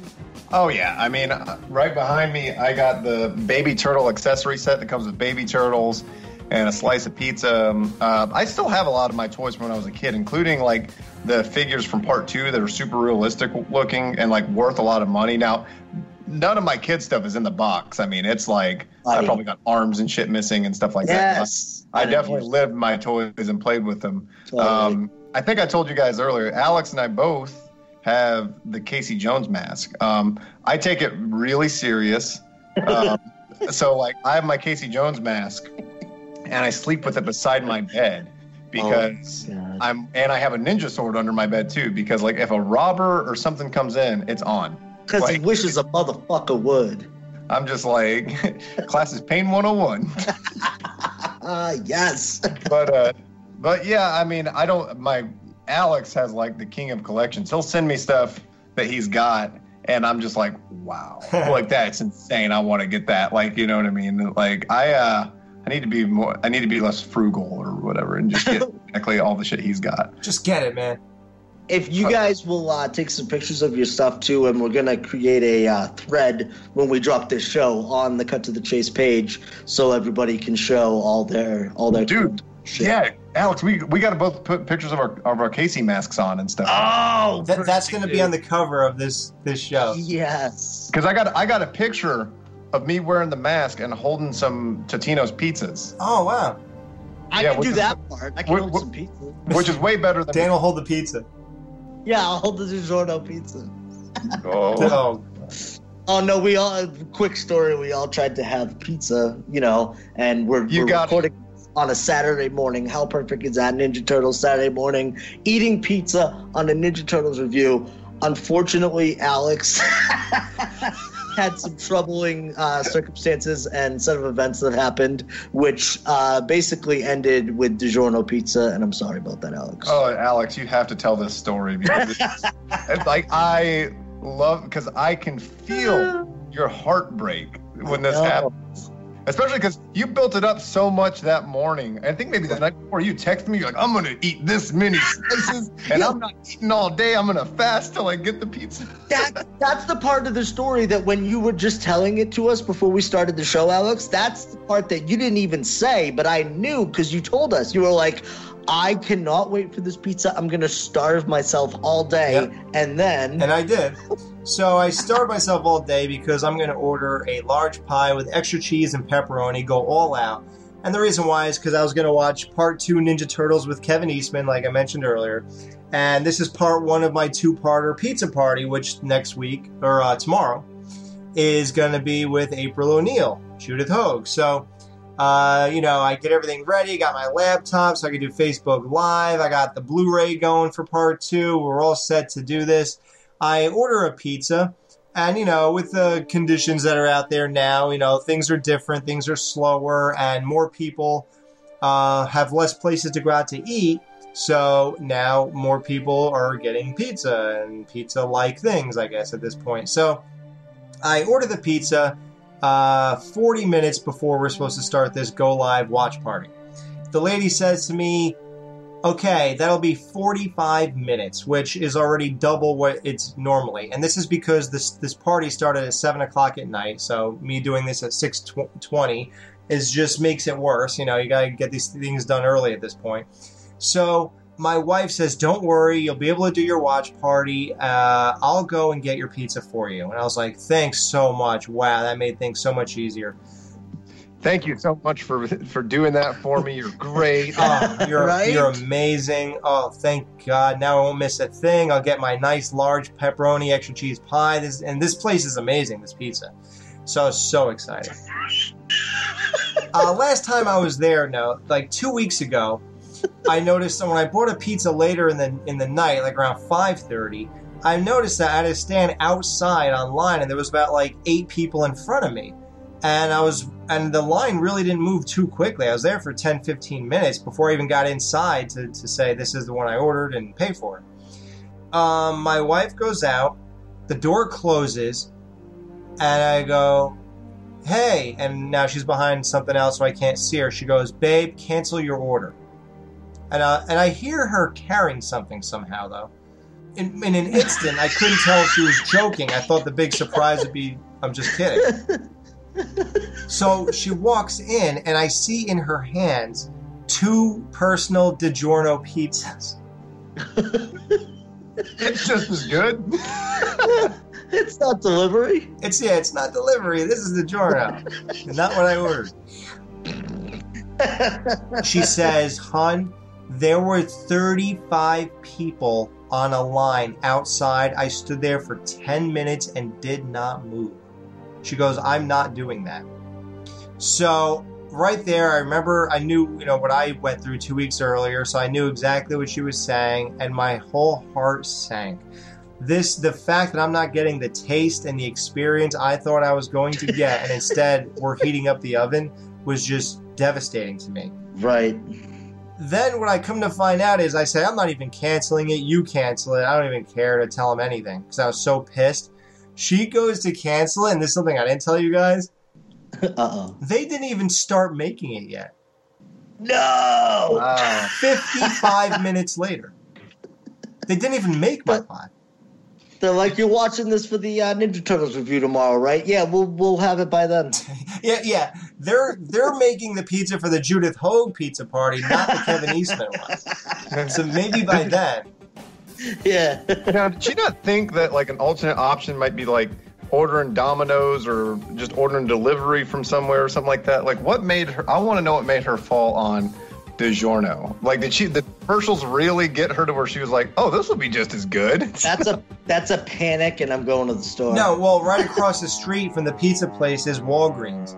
So she just ran in there, and she's been going there a lot lately since this whole thing started to like grab things real quick. So her idea was he's not going to wait another hour for Domino's. So you know what? Let's. I'm just going to bring him this. So it. I didn't get what I wanted. I got DiGiorno.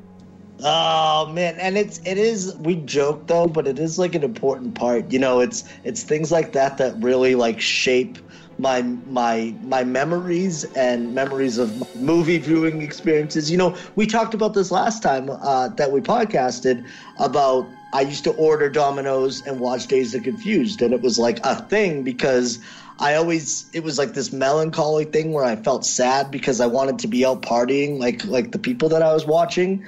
So it always brought me back to a place where, yeah, I watched Dazed and Confused, and I kind of found my love of movies through that, you know, and and realizing like, ah, no, I don't really want to be out partying. Like I'm so content just sitting here eating pizza, watching my favorite movies, and the Ninja Turtles was was was like that as well. And uh, you know, it's we we do joke, but uh, I know all of us since just just by the sheer fact that we're doing it on a Saturday morning, like Saturday morning cartoons, that tells me everything I need to know in terms of our our seriousness, uh, our level of seriousness that we have with nostalgic things. Like it plays such a big part in it. I think. Like it, like the gesture that your wife did. It is so Right. sweet and so nice. Like I don't want to leave that out.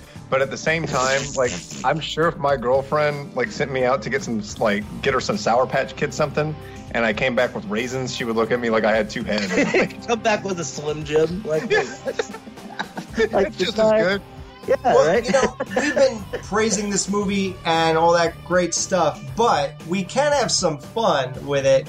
Uh, there, I noticed of a lot of uh, you know skeleton crew listeners who have moved on to cut to the chase because obviously Dan. Um, they they remember what the fuck moments. oh yeah, let's bring that back. As I was watching, I was wondering why is Raph following April around the city, like hiding behind the newspaper and everything? What was he gonna approach her and ask for his sai back? Like, what exactly was he doing at that moment? Is I, something I wondered. He's like, I'm a ninja. Oh wait, I'm an oversized turtle though. Right. like, yeah, think you're right. it's like yeah. Feudal. Yeah, I think he was just trying to get that sai back. Yeah. Danny calls out to the shredder and lets him know that he saw the turtles in April's apartment.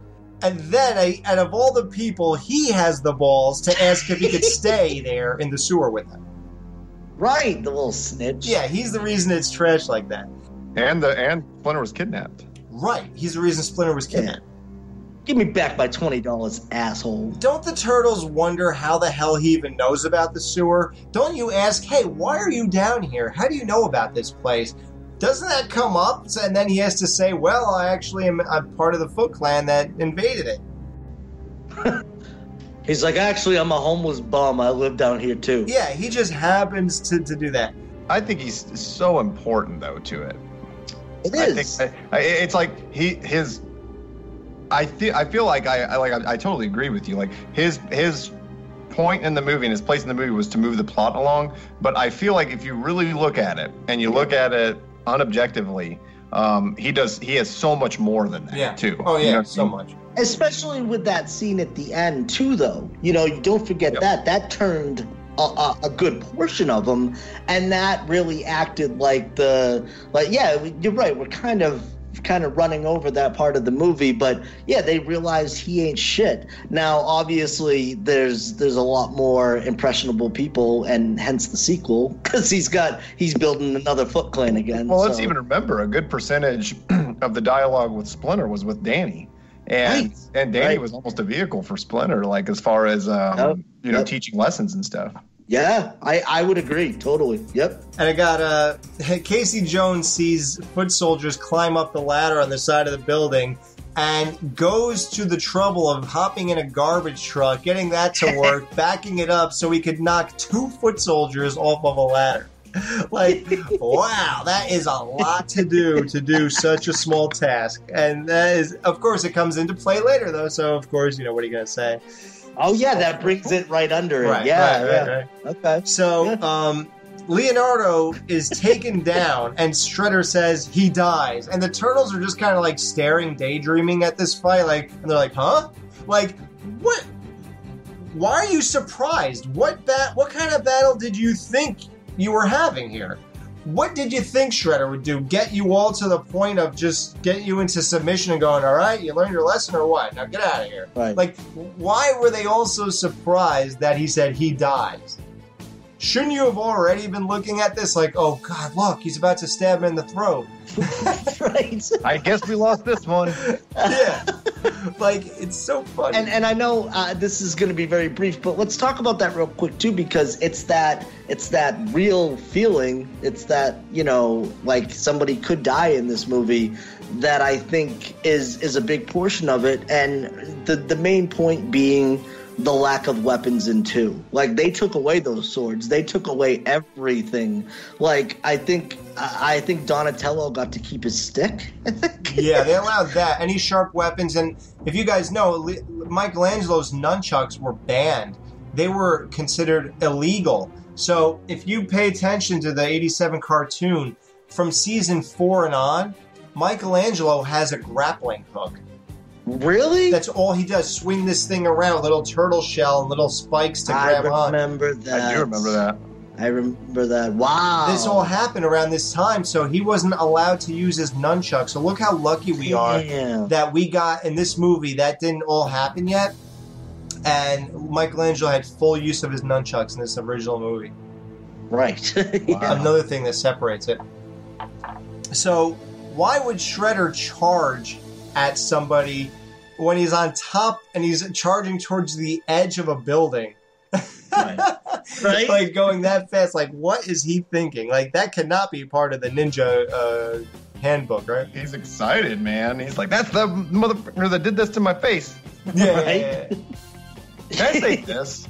Do you guys feel the epicness of, you know, when they come back into town and basically the foot soldiers um, storm the sewer for the second time to like finish the job, and those foot soldiers just get fucked up. Yup. Um, can you Yep. feel the epicness? Because one of my favorites Dude. in history of getting shit done when the music hits and the and like the foot soldiers crawling out of the sewer, they're Yes. like, "Get me the hell out of here!" Like, well, it's like, dun, dun, dun, and like they're crawling out, like, "Get me!" Like these, we're getting our asses kicked. Like, I love that vibe so much. Dude it, it goes back it goes back to the farm scene you know and and it's like it's that it's that point in the movie where everybody gets to to regroup and they take their take their last stand yeah and they're they're reinvigorated and there's even that scene where they're all just standing there and he's like we gotta go back and where you're just like yes What do you guys think about that scene, though? A lot of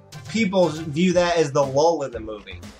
Okay, but What? it's necessary. No, see that that's the point though where you set up the final act and you, you you're faced with okay, let's let's reassess, look at everything we got and we're going full force now. And listen, it happens in movies a lot where where it'll it'll happen a little too early. You know, this happens this happens and when they kick off the end of the movie, it just feels so I know what you're saying. They slow it down. You need to.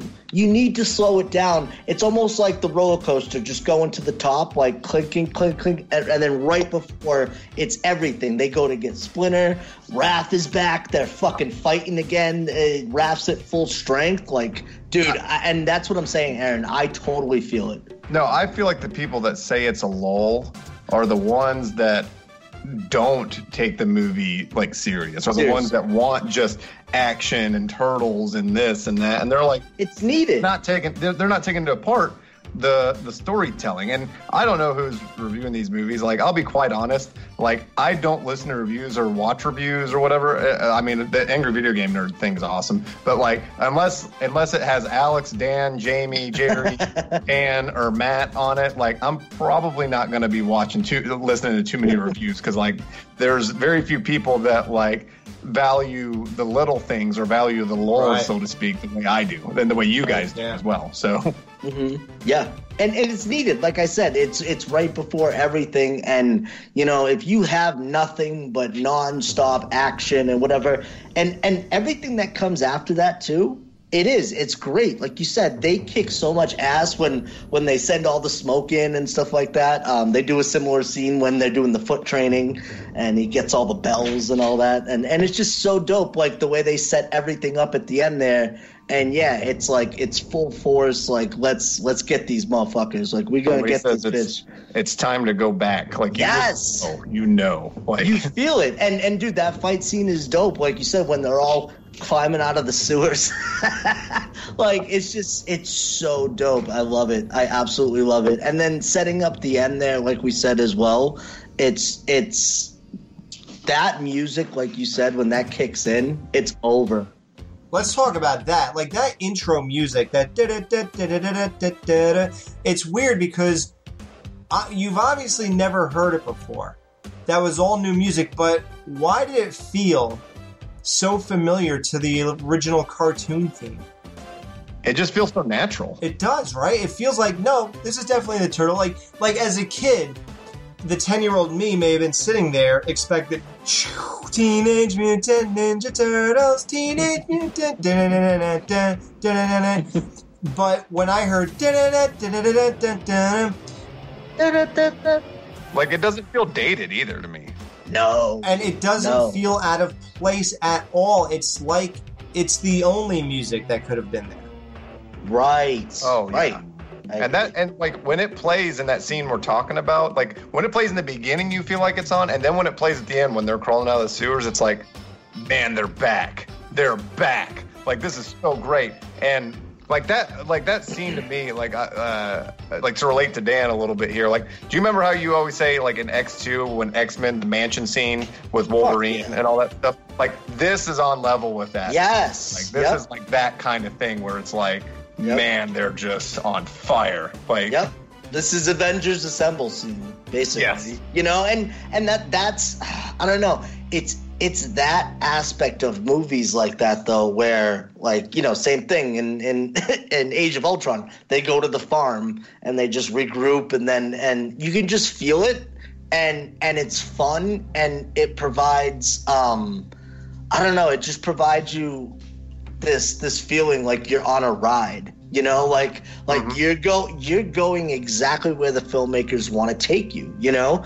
And and yeah that's honestly it's probably one of my favorite parts of the movie if not the the best part of the movie was when it transitions from everything going to shit splinter's gone Raph's gone what are we gonna do revamp Raph gets better let's get these motherfuckers i And, just like- love it to piggyback on what Alex said, like about the music, like it just feels dude right. You know what I mean? Like it just Yep. doesn't like it's like that's the Ninja Turtle theme for me, Yeah. more so than even the the TV show theme. Even though the TV show theme is like the iconic one and people can Right. sing it that aren't even Turtles fans, there's just something about the soundtrack in this movie. Everything from the to the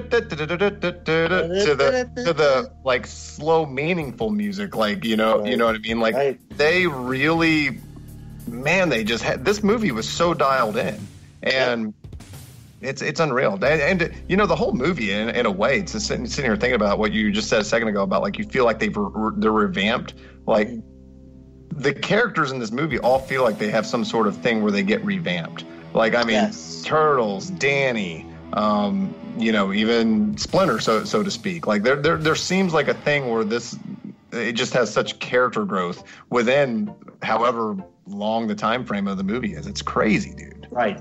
I, I would totally agree with that. Yep. Yeah, I ju- the music just did set such a tone, and I mean from beginning to end, all of the music, all of it. Uh, the music in the fight in April's apartment, the music when the turtles are training on the farm, the music when Splinter's telling his stories about the turtles' origins, or when he's telling the story about, uh, you know, when he's talking to Danny.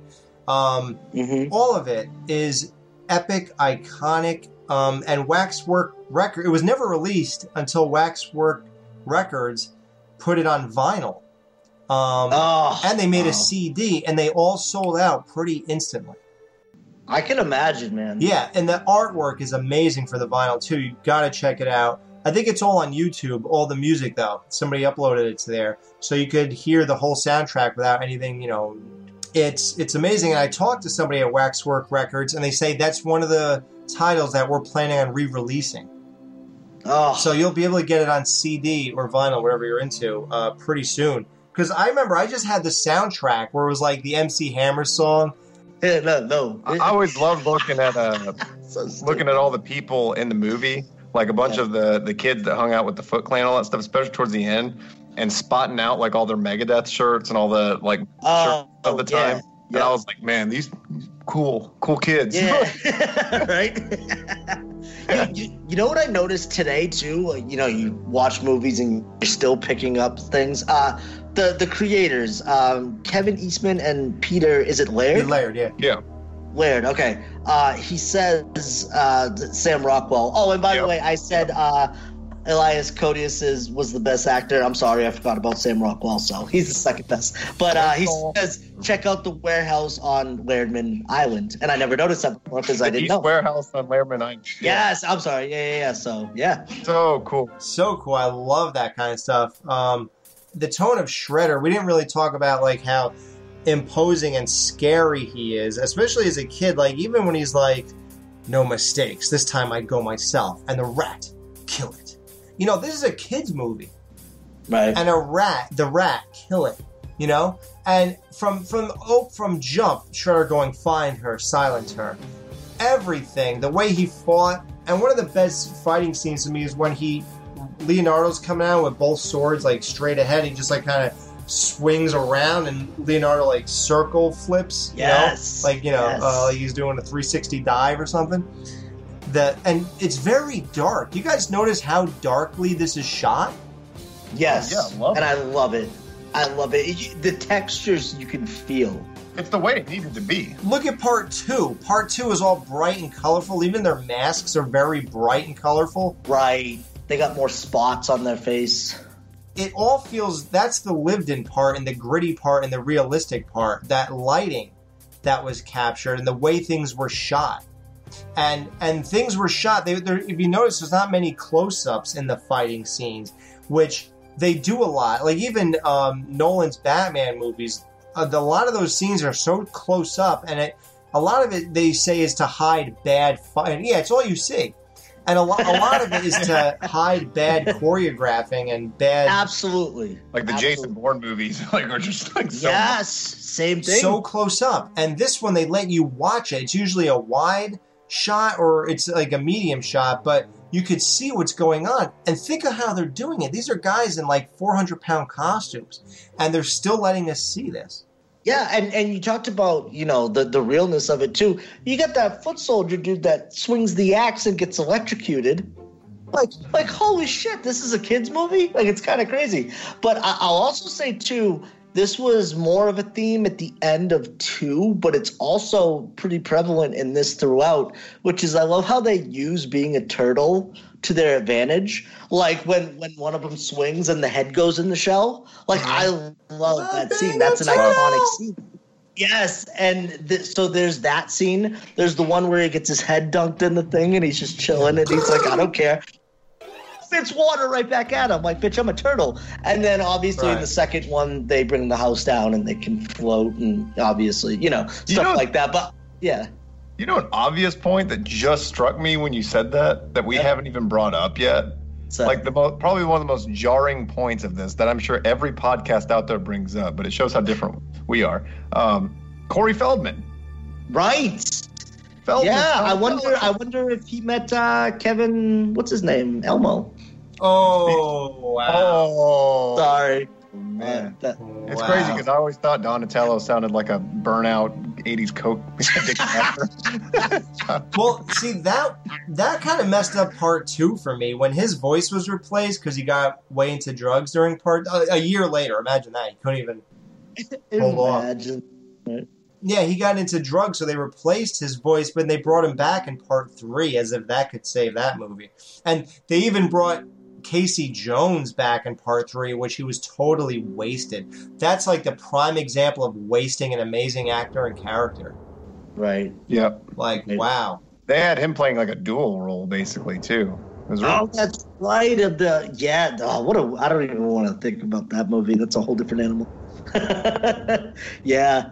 No, I just I don't know. Every every character in this movie I just love so much. Um for me it's obviously been like a huge staple of my life. I know there's a, there's a couple little little facts that I found out about it. Well, first of all, it made a lot of money. Made for 13 and a half million.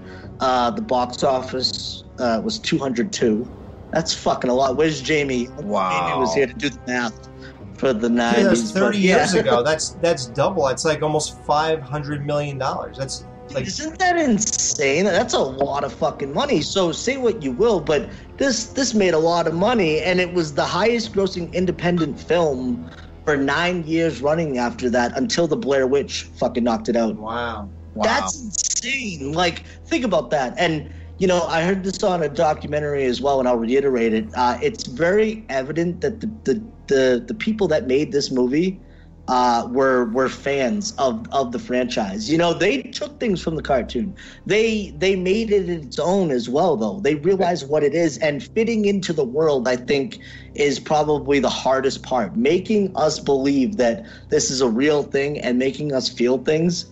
Like I said, they make this look easy. I guarantee it's not this easy. You know. No. They also though with the um with the with the costumes, you know, you got the face mask, uh the the the animatronic, you know, helmet looking Yeah, things Jim or Henson. Let's mention Jim Henson, man. yeah, totally. One of his last things he did before he died too. Yeah, because in part two, it opens up with "In Memory of Jim Henson." when- Right. when they're showing exactly. the, the twin towers in the beginning and that's cool because this movie opens up with the twin towers in this movie a very far shot uh, daytime shot of the twin towers and then the second movie it's a nighttime shot way more prominent. yeah yeah but having the twin towers in this movie too as a kid i remember when i kept watching this movie in my 20s i kind of got um, more into the towers than you could than you would imagine somebody did after that all happened and uh, i started noticing them a lot more in movies Oh man, yeah. yeah right and then when i watched this again after that i was just like Yeah. you know even capturing that moment in time of, of life when things were actually nice i was like wow this is just epicness Yeah, and, and you mentioned the um, you know, even the opening shot of New York during the day, and you said New York as as a character in itself, and you know, uh, we said this in the beginning of the show where you go into it and they don't even they don't even set up the turtles right away. They set up the city and, and the crime going on in the city. Right. That that sequence in itself, when you got the ninja hand that comes out and takes the wallet, it's just so engaging and the lady watching tv and she comes back and Yeah. the tv's missing like, like she's just yes it's so good and the guy in his uh his truck he literally leaves for 10 seconds and his whole truck is just emptied out and and it was just such a cool concept i thought just like oh man these kids being trained as ninjas in the city like that's so badass Right. but then then even more badass is the fact that now now we get some turtles, some righteous fucking ass dudes that that that uh, are their adversity, and that in itself is such a cool dynamic between the turtles and the foot. And then obviously, like we said, you add in the classic villain Shredder, Tatsu, Casey Jones, all these fucking characters that are just so rich in in themselves. And I I honestly think too that the script, while so simplistic, and we talked about you know obviously the the farm scene wall, like you said, all these different types of things.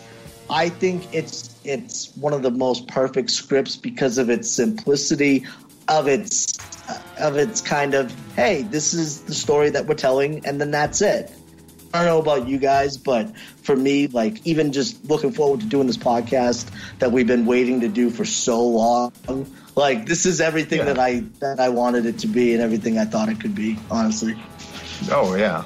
Just like you, Dan. Every time I watch it, I'm like never like, oh man, seen this a hundred times. Every time I watch it, I'm like, God, I'm so entrenched Right. and I love it.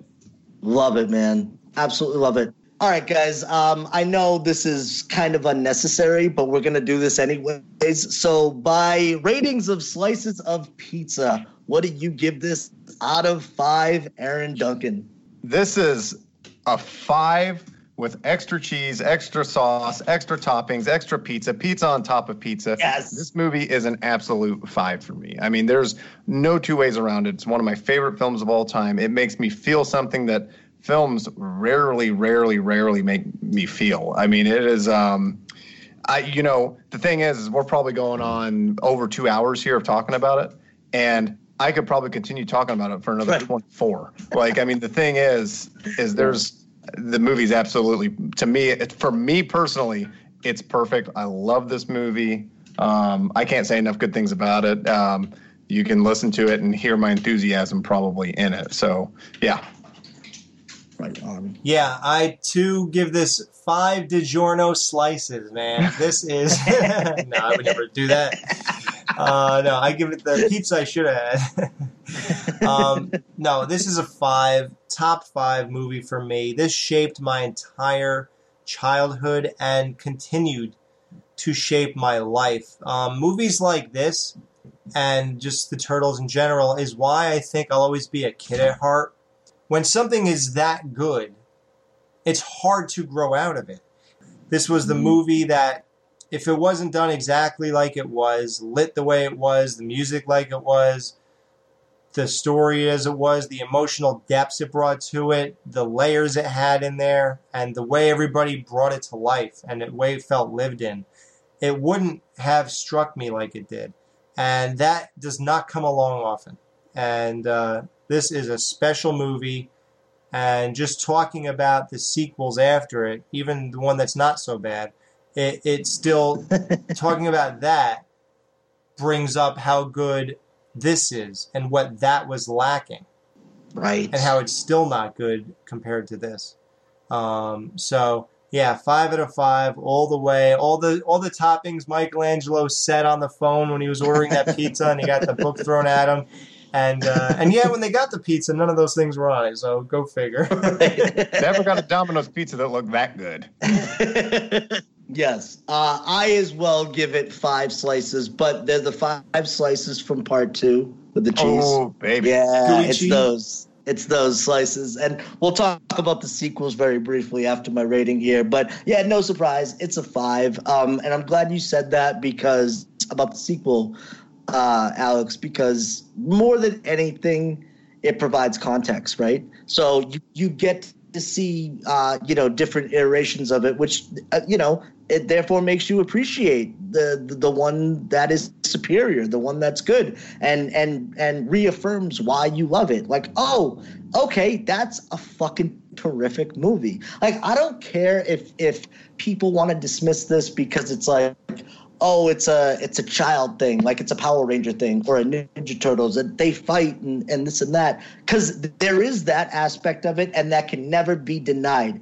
But you also need a good movie around it. Like Aaron mentioned earlier, there's also the Power Rangers movie. Hey, guess what? I love the Power Rangers movie. That movie fucking blows, dude. That's not a good movie. It's not, dude. They're, they're fucking skydiving, and then Tommy comes in on his fucking board, dude. Like it's just so ridiculous. So this is a good movie, and I can recognize a good movie when I see it, and it's good to know that I recognized it even back then when I first saw it, and and it's amazing to me that it's it's held up all these years because I've seen so many movies and it's still top five. On any given day, it'll be my number one, even. Like, I just love this movie so much. Um, does that love continue into the sequels? Um, I don't know. Let's see. Alex, how about for you? Briefly on the topic, we'll hit two first. Um, Right. How did you feel when you first saw Secret of the Ooze? Uh, as a kid, I thought it was great. I thought it was like the best thing in the world. Um, the only downside, obviously, there's no bebop and rocksteady because um, I think the producers or somebody or somebody talked to Kevin Eastman and, and Peter Laird and said, "Well, let's create even more." You know, because at that time, even on the cartoon, they were creating new villains all the time. And it's like, well, we already sold Bebop and Rocksteady, so make two more guys we could sell, you know, things like that. Mhm. So that was a downer, but and also it was a big downer not to have the original April O'Neil in the movie. Right. As a kid, though, I was able to get past it because you know, you know the con, you know it's April O'Neil, you, you know her role, And then you're just glad to see Turtles again. I was so happy Shredder was back. Tatsu was back. Yep. The voices were all back except for Donatello. Um, even Chief Sterns was back. Um, I thought Keno was a good addition too. What did you? Keno, great addition. As a kid, um, Yep. as a kid, you wanted to be Keno because you got he's your vehicle to that world, you know. And like, wow, it's like it, when he helps Raphael infiltrate the foot sh- soldier area. Uh, it's like I, it's like I did, you know, because now I'm I'm there and we're in that facility with him. So it's like I did it. Right. I thought it basically just as good as the first one and things like that. Uh, definitely a different tone. The lighting is bright and fun and daytime shots, and Shredder looks like the cartoon version of him and all that, except for that weird helmet he had. It's like roof shingles. Yeah, the shingle. Yeah, like I thought I was looking at my roof. But as you get older, it's still an enjoyable movie and is. things like that. I do like it, and I will watch it once every two years. Still, Can, can I can I go off your point and say I think it's actually more enjoyable than one? What? It's more enjoyable, but one is the better movie by far, I think. Like number 2 I just have fun with. Like it just seems like a more light-hearted version and and the vanilla ice stuff, I mean obviously that's classic. Um Keno, I think, is a great addition, and I and I like the way that they worked him into the story. I just thought the story was uh, was was very. Um, it, it felt very vibrant, but it it also goes into cartoon territory. You know, I think of the big flower and and all these kind of things. And there's a lot going on in in that story. You know, there's a lot of of plot, you know, devices and things that that change or whatever. Um, it's just a fun watch for me, but by far the first is a superior film as I, well. I know what you're saying.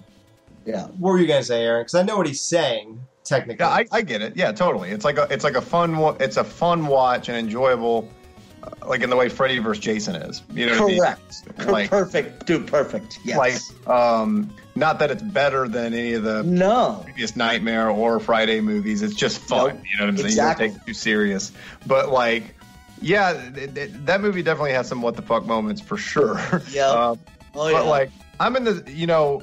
It's a halfway point. Like, you know how we were talking about how we love the Power Rangers movie for pure nostalgia, but you watch it and you're like, damn, like this is so So- rough. But so like bad. that movie, it's not all the way to that tipping point. You No. can still watch it and you still kind of like, you know, it's got a little more. It's a little more like you know, juniorified and all that stuff. Right. It's, it's got a little bit more of the campiness. However, do, do I enjoy watching this? Am I going to watch it again in Alex's case, two years? Yeah, totally. I mean, Right. it has some stuff that's a little more adult oriented. Like, you know, Keno makes a fat joke about those chicks in the beginning. oh, I dream of something a little thinner. that's Yeah. right. Yeah, he's like, if I did have something a little thinner, like, like- it's like, damn, dude. Damn, the man. Yeah, Yeah. and so you know, there's there's definitely some great aspects to it. Um, Is it as awesome, as epic, as serious as the first movie? Um, no. Like, No. but like, I'll put it like this: uh, the first movie is something I would show to someone who's like a hard nosed movie critic or whatever that like really has no interest in the Ninja Turtles. I would be like, I will show this to you, and Right. think that if you have half a brain, you'll enjoy this. You'll I see. not- I would not do that with the second movie. Uh, I honestly think that both movies are reflected in their intros of the turtles, you know, and and my love of them, and they both make perfect sense. First one, you see the shadows, right? Logo pops up, they jump on screen, you know, perfect. Like it just the the way it builds up, I, I absolutely love. Now the second one, if you look, the, the introduction to the turtles, you see their feet coming down the stairs. They they start running Oh, down it's so the stairs. cool. It's so that's what, dude.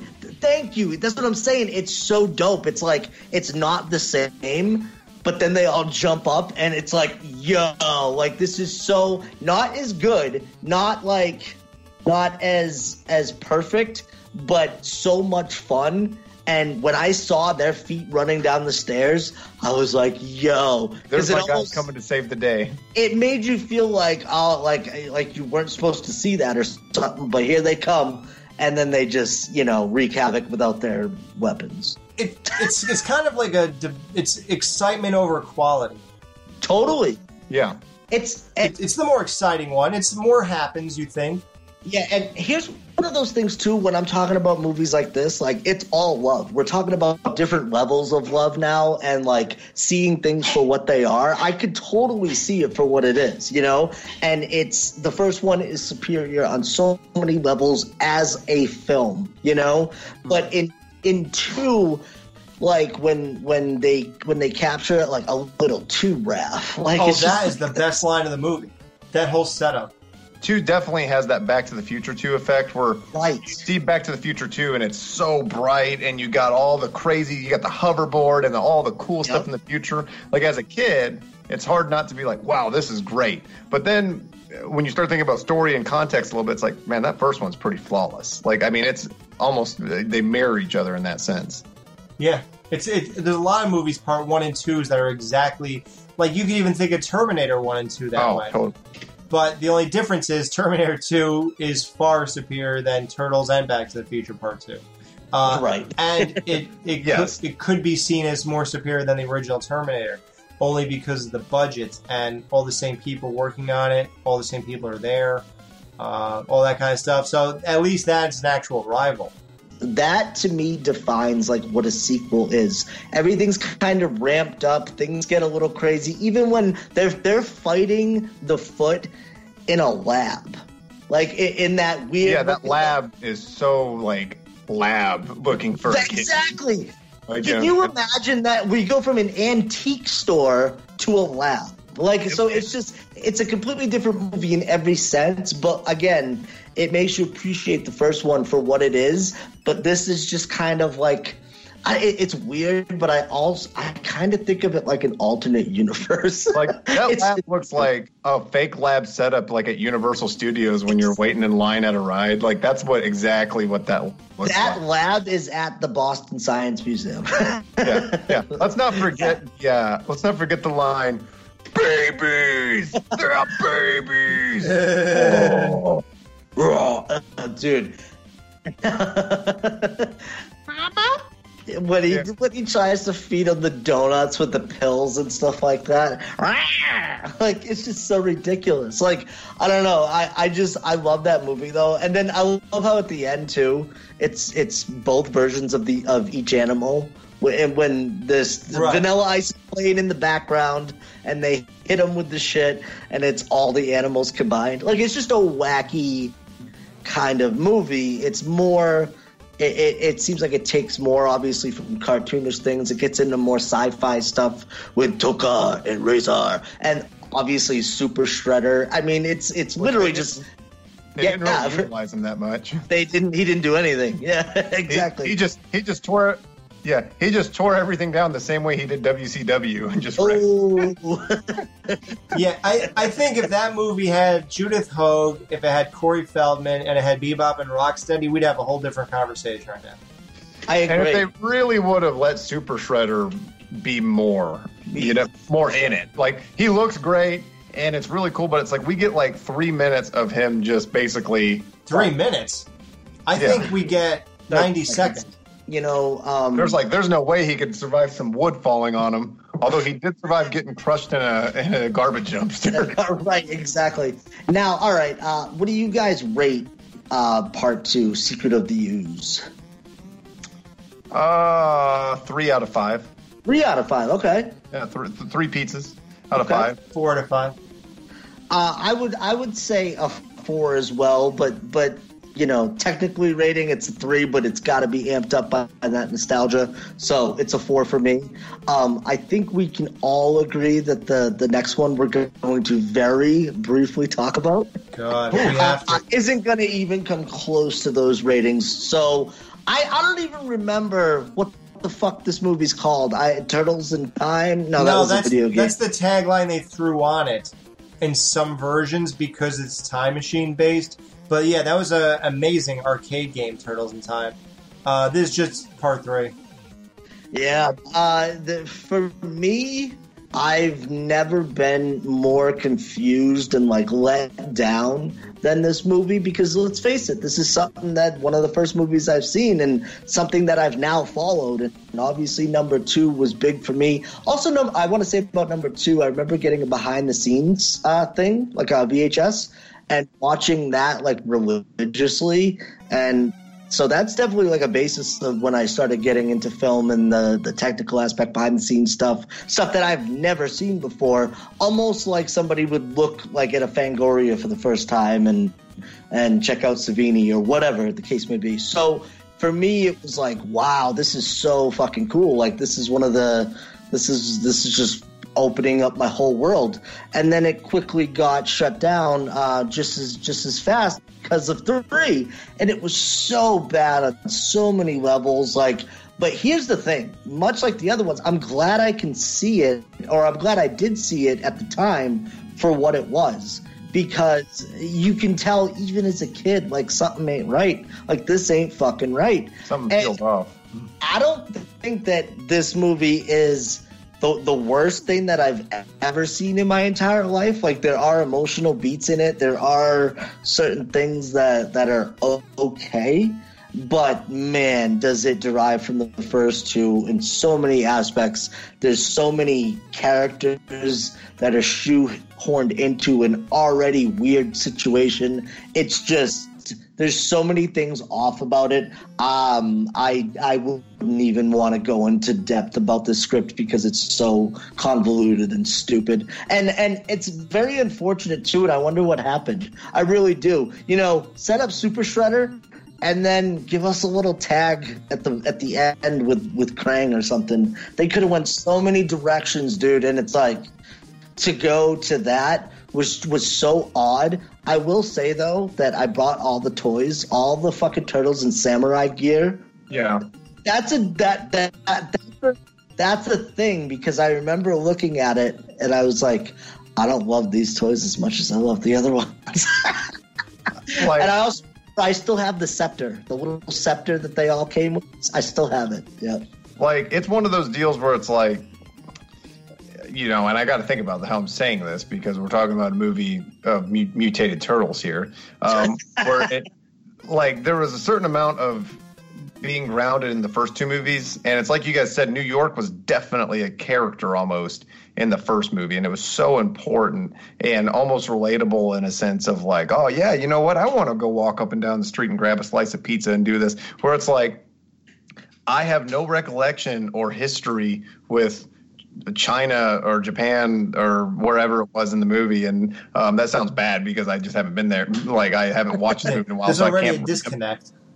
Yeah, there's already that disconnect, and then I haven't time traveled before. I don't think so. Like, like there's that disconnect too. So it's just so many things like that. Like just to like, and then take away. It's like okay, well, you'll take away the New York thing, but at least I can rely that these characters are great, that they have cool weapons. It's like, well, we're gonna take that away too. Well, Right. you know, Right. It's like you guys keep making like taking away all the great things. It's like, well, we don't want it to look too dark or gritty either, so we got to make sure it's real bright. Like, and it's just like you guys keep taking away all the things that made the Made first movie great and the second movie pretty damn good. Yep. Like. You know, so it, there's there's so many things you could say about it, but I'll just pretty much just leave it at yikes. Like, just- you fizzled you fizzled out at the end too because you started thinking about it just like I, did. I'm like, yeah, yeah, and I'm like, I don't even want to talk about this. Let's Yeah, fucking it's not even worth talking about. Every once in a while, I'll find myself going, you know what? I'm 32 now. It's time to give it a shot. Let's watch Right. it one more time. Maybe it's maybe now that I've matured, I'll like it more than I was. Like I, I get it. It's on for like four minutes, and I'm like, yeah. You're like, this is a waste of my myself. day, no matter what day it is and what time it is. yeah. yeah, um, no, unfortunately, I have to talk about it now. I'll do it briefly. so I remember sitting in the theater watching this one. My sister took me to see this. I remember her sitting to the right of me. It was that clear, and I was like uh, I bet she was pissed. Oh, can you imagine what she was thinking? Like, this is the shit that he's into? We're sitting, and all I remember is looking up at the screen and thinking, I don't know what's happening here, but I don't, I don't like any of this. This is not good. This is not what I like about Turtles. This is not anything to do with the first movie or the second one. This is not the same in any way, shape, or form. The Turtles look atrocious. The characters, you know, I'm sitting there watching the cartoon at this point. I'm thinking of Leatherhead, Baxter Stockman. I'm thinking of, you know, I can go on a slew of other, you know, Slash, all these other characters that could could have been in this. Krang, Bebop, Rocksteady. Um, I could go on Rat King, go on and on about, you know, good possibilities of what this could have been. And I'm like, no, I'm looking at a, a leader of a Japanese, you know, uh, fighting squad and this white guy. And I have no idea what I'm watching. I, none of this is funny to me. Uh, Casey Jones is back, but gee, I don't know. I just don't feel the same way about him. He's not back. That wasn't him. Yeah, and he's he's got like a wig on too. Yeah, what's up with that? Ah, His hair looked too perfect, and it like the top of it was like covered with like the mask, I guess. So it covered how fake the top of the wig looked. And I'm just thinking, like, at that point, it dawned on me that I'm not into this anymore. and I actually stopped with the turtle. I just moved on to other things at that point. This movie actually hurt my whole turtle uh, craze because it was the the right age and the right movie that I just moved on to other things, and I started. I stopped thinking or caring about the turtles and went on to other stuff. And I guess it was about I guess 2003 when they made that new turtle cartoon. When I kind of like it, I cleansed my palate or whatever, and by the time I got to that, I was like, okay, well, let's see what they're doing here. And then I was sort of back on board. Uh, but then I became majorly back on board when they released the '87 cartoon on DVD. So this this movie actually had a big impact on my turtle um, fandom in a way, negatively. And I to rate this, I give it a zero out of five. oh man, I, I, I- feel like I gotta give it something. I'll give, I'll give it, I'll give it like um the last bite of crust of pizza. Just like sitting there the the next day, just hungover and you're hungry and you just kind of eat it because it's there. Um, but yeah, that that's what I would equate this movie to. I really didn't do much for me. But hey, what I am glad about is the fact that we all got to sit here and rap about the first movie, which is obviously the good one. And you guys are the best. I know that my dumbass, it took me a long time to uh, to get us all together, to get us all on wax for this episode. But thank you for a being patient with me and b coming on because this this has been one of those shows that I've been waiting years to do, and to have you guys on here to do it with me. I appreciate you guys so much. Thank you so much for coming on. Oh, thank you for having having me, man. And Yeah. hey, I got one. Wait a minute. So, what about the 2007 movie, the CGI movie? I went to watch that last night. I was about 25 minutes in and I fell asleep. It was just way too late. Um, but but I gotta say, I only watched it two times for whatever reason. I don't know why. It has nothing to do with what I feel or anything. Maybe I was just at a different age. Obviously, I was 27 when I came out, different age, and um, things don't strike me the way they do. I'm not as impressionable as I was when I was younger. So, although I do, you know, find new favorites that I do rewatch even at those ages and stuff, so it's not really an excuse. But I guess I could just say that um, it was just a solid uh, movie, and it was definitely uh, an improvement, and it was definitely needed. But it's not the kind of thing that um, strikes me as something I, I should watch every five years or so. Right. Right. Even though it's in the same universe as the other movies, I think because of the fact that it was entirely CG, it it took away that um that little that little bit of realism. Like now the movie, it's pretty good. It has some cool points. It has a cool script. It's it's fun, but like at the same time, like and I have a fond memory of going and seeing that at midnight Nice. when it came out. I went to the midnight showing for that movie because I was amped that there was just any new turtles coming. Anything. watch Right. on big screen. Um, and uh, like the movie itself, it's pretty good. Now, is it as epic as the first movie or even the second? No. But is it? It's it's leaps and bounds above the third movie. Uh-huh.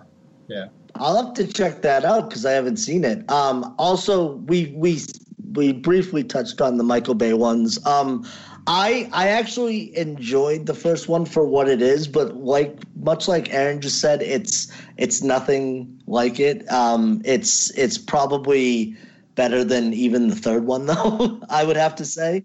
In this, so so that's kind of how I would rank those. Now, I heard you guys talking about when it came out, uh, the Turtles versus Batman. How was that? Ooh, dude. Um, I think Alex and I have had similar sentiments in the sense that it's a little like the like the animation looks a little off. I I, um, I know what you're talking about. Yep. Um, like I, I could only imagine if they if they had hired the same animation, which they don't do it the same way they did before. But I wish they would have had the animation team that did the '90s Batman cartoon. Oh, um, uh, that would have just been. But overall, the movie it's so fun. It's so nice. badass. It is such a good time. Like it's one of those deals where like you hear of like this franchise meets this franchise and you think well that's going to be hokey but no it pulls it off and it is so awesome and so fun. And shredder is a legit threat and badass in it. Like nice. it is awesome dude. It, it is so fun. I love it. Um, um, do i love it as much as the first turtles movie um, no, but is it, it, like for what it is? Yeah, I love it. Nice. I'll have to check it out. Yeah, yeah the, the highlight for me is Michelangelo and Batman's chemistry. I mean, that yes. alone. yeah. That's it. That's all you need to really uh, for to bring back a memory of what I like about that movie. I would say their chemistry and their back and forth is enough for me to say absolutely watch this if you love both these characters. Um, I thought the only downside of the movie is I think they made Batman a little too invincible. Like it seemed like nobody can get a hit off of him. Uh, the Turtles got like zero, I think, if I recall, and Shredder seemed to have a very hard time with him. When and he's supposed to be our ninja, like the deadliest, you know, ninja ever, besides Splinter, I suppose. So I would expect Shredder to kick way more ass. He does to an extent, but I felt that it seemed Batman was the better fighter, and they were putting that left, right, and center. Like they were not hiding that at all. It was not subtle at all. That was the only thing I, I thought was off-putting. I'm gonna. I, I might watch it tonight again. I've only oh, got see. to watch it. I've only got to watch it one time. So, um, but yeah, when Batman and Shredder fight, I mean, Batman definitely gets his bell rung the first time. He's definitely like, whoa, right, a little. yeah. Well, yeah, and obviously, like I said, I haven't seen any of those. Um, that 2000, what is it, seven one? I was just turned. That's encouraging to hear that it's good. I definitely want to see the Batman one for sure. But I think more importantly, too, you know, we just sat here and reviewed this first movie and how much we love it. Um, it's good to know that there are still fans out there, you know, perpetuating this property, trying to get this out there, continuing the turtle legacy, so to speak. You know, um, I love that that our version's always going to be the best version. I'm sorry, I don't care what anybody ever says. I don't think that could ever be fucking contested ever. So, um, so it's good to know that they're still making turtle properties. Who knows? Maybe it continues and we get an iteration that they, they go back to some old school techniques. You know, maybe they do go back to some puppet stuff mixed with some CGI stuff. Who knows? I'm just glad that that they're still relevant, um, even if even if none of the versions are superior to the original. Um, it's still it's still fun to watch. It's still fun to keep up with, and and it's fun to talk to you guys about it. Uh, this this movie review, man, it's been in the making for literally my entire life. Like I've talked about it bits and pieces. Like we can't stay away from it. it seems like on any podcast we get together on, um, or any conversation we have for that matter, it always it always has something to do with it. So to have you guys on here and to do this with me, thank you guys so much for coming on. I appreciate you guys uh, so much. Um, so Alex, do you have anything coming up in the near future? Uh, no, nothing in particular. Uh, just tune in every week to the Married with Children podcast with Dan and I, and we will be returning in October to do our yearly Skeleton Crew special. So, anyone who's a fan of the Skeleton Crew, yes, um, something tells me that's going to be uh, pretty special. Yeah. Um, we might just review more than like the one big movie we do because we felt that um, you know, we reviewed Halloween the first year, then Three from Hell the second year. So we want to actually make this more fulfilling uh, this time around. So we have a couple ideas. So we'll see how that goes. Yeah, we'll see how that pans out. Uh, now, Aaron, we've talked briefly about you starting your own show. Are there any more developments on that? Have you given any more thought to that, sir? And before you answer, um, just know that the answer from Alex and I is a resounding yes, and you should do that, and you should do it sooner than later. But yes, any developments on that, sir? I put zero thought into it. No, uh, no. Uh, All right, ladies and gentlemen, I'll see you at that. Yep. Thank you. Good night. Uh, no, I have thought greatly about it, and uh, you know, talked to you and Alex about it, and trying to figure out a way to do it. And um, you know, I think we've we kicked around a couple different names for it, and called it something like just whenever it happens. And really, the only reason I would do it is just to uh, bullshit with you guys. Like, I guess I don't even really care if I have a high listening audience. If one person likes it, that's awesome. But like if we can do it and do things that we've said we wanted to do that weren't exactly because it's crazy because we've talked about this like we've done a lot of podcasts together now where I and I've always just been a guest I've always just been someone that comes on and you guys edit me and make me sound better than I really am um, but like it's one of those deals where it's funny that we've actually never reviewed a horror movie together the three of the, the three of us yeah, Right. which is wild to think about uh, as much as we've done and that's how i got introduced to you guys so it's funny to think about that but dude there's so many things that like like we've discussed doing dead man on campus before um, you know everybody wants some that's sort of the spiritual sequel to dazed and confused um, there's so many things we can tap into like i really feel we could give a definitive review on the terminator movies that probably hasn't been done before because i even feel like this review that we just did of the ninja turtles together is we probably brought up points and brought up things that most reviews out there aren't going to think about and bring up. You know what I mean? And did it with um, the the charm and style that we like to do together. Uh, but that said, it's it's one of those it's one of those deals. Like, yeah, there's definitely been some development in there. Um, Alex had sent me a thing. Let me pull that up about about the podcast about what he wanted to call it. Um, Duncan Duncan goes nuts. Oh yeah, Duncan goes nuts. I yeah, I think of Dunkin', oh Dunkin' Donuts. How can we, you know, do a play off of that? So it's it's the same font. Oh, nuts. That's that's kind of brilliant. wow. like I mean, there's so many names we could uh, like. I think at one point we said it was going to be called "Whenever It Happens" podcast. like, just, like 'cause it'll be because it definitely there won't be a schedule to it. That's for sure. Or like Right. I don't know. We could call it porno and pizza, but we never. sold sold where do i sign up? No and, and that's the thing uh, i think in terms of podcasting you either have it or you don't and you definitely have it. Every show that we've all ever done together has been so much fun. So once again thank you guys so much for coming on. This has been a blast. Um, yeah, and next we will be finishing up our Leprechaun franchise with JP from 22 Shots and Christian Luciani from Exploding Heads. So everyone check out those shows and we got a lot coming up for you in the near future, so check it out. Thanks guys for coming and thank you for listening. I love being a turtle! I made a funny.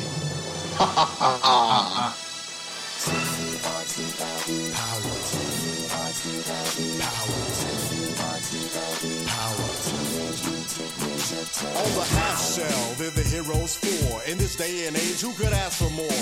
The crime wave is high, with muggings mysterious. All police and detectives are furious, cause they can't find the source of this lethally evil force.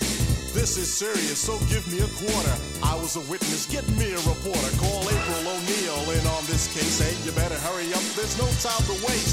We need help like quick on the double. Have pity on the city, man, it's in trouble. We need heroes like the Lone Ranger when Tonto came pronto, when there was danger. They didn't say we'd be there in half an hour, cause they displayed turtle power.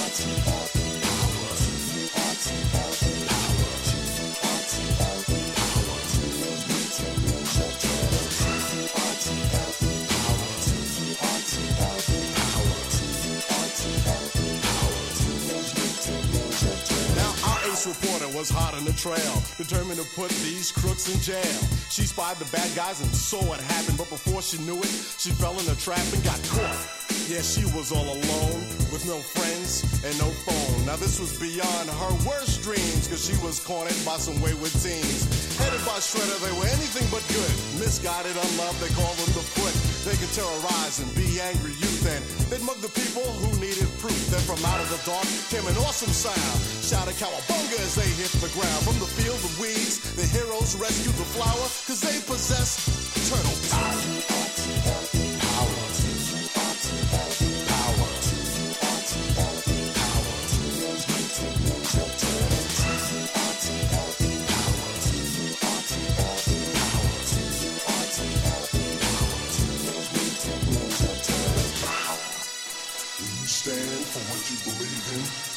Find the strength to do what's right, that's turtle power.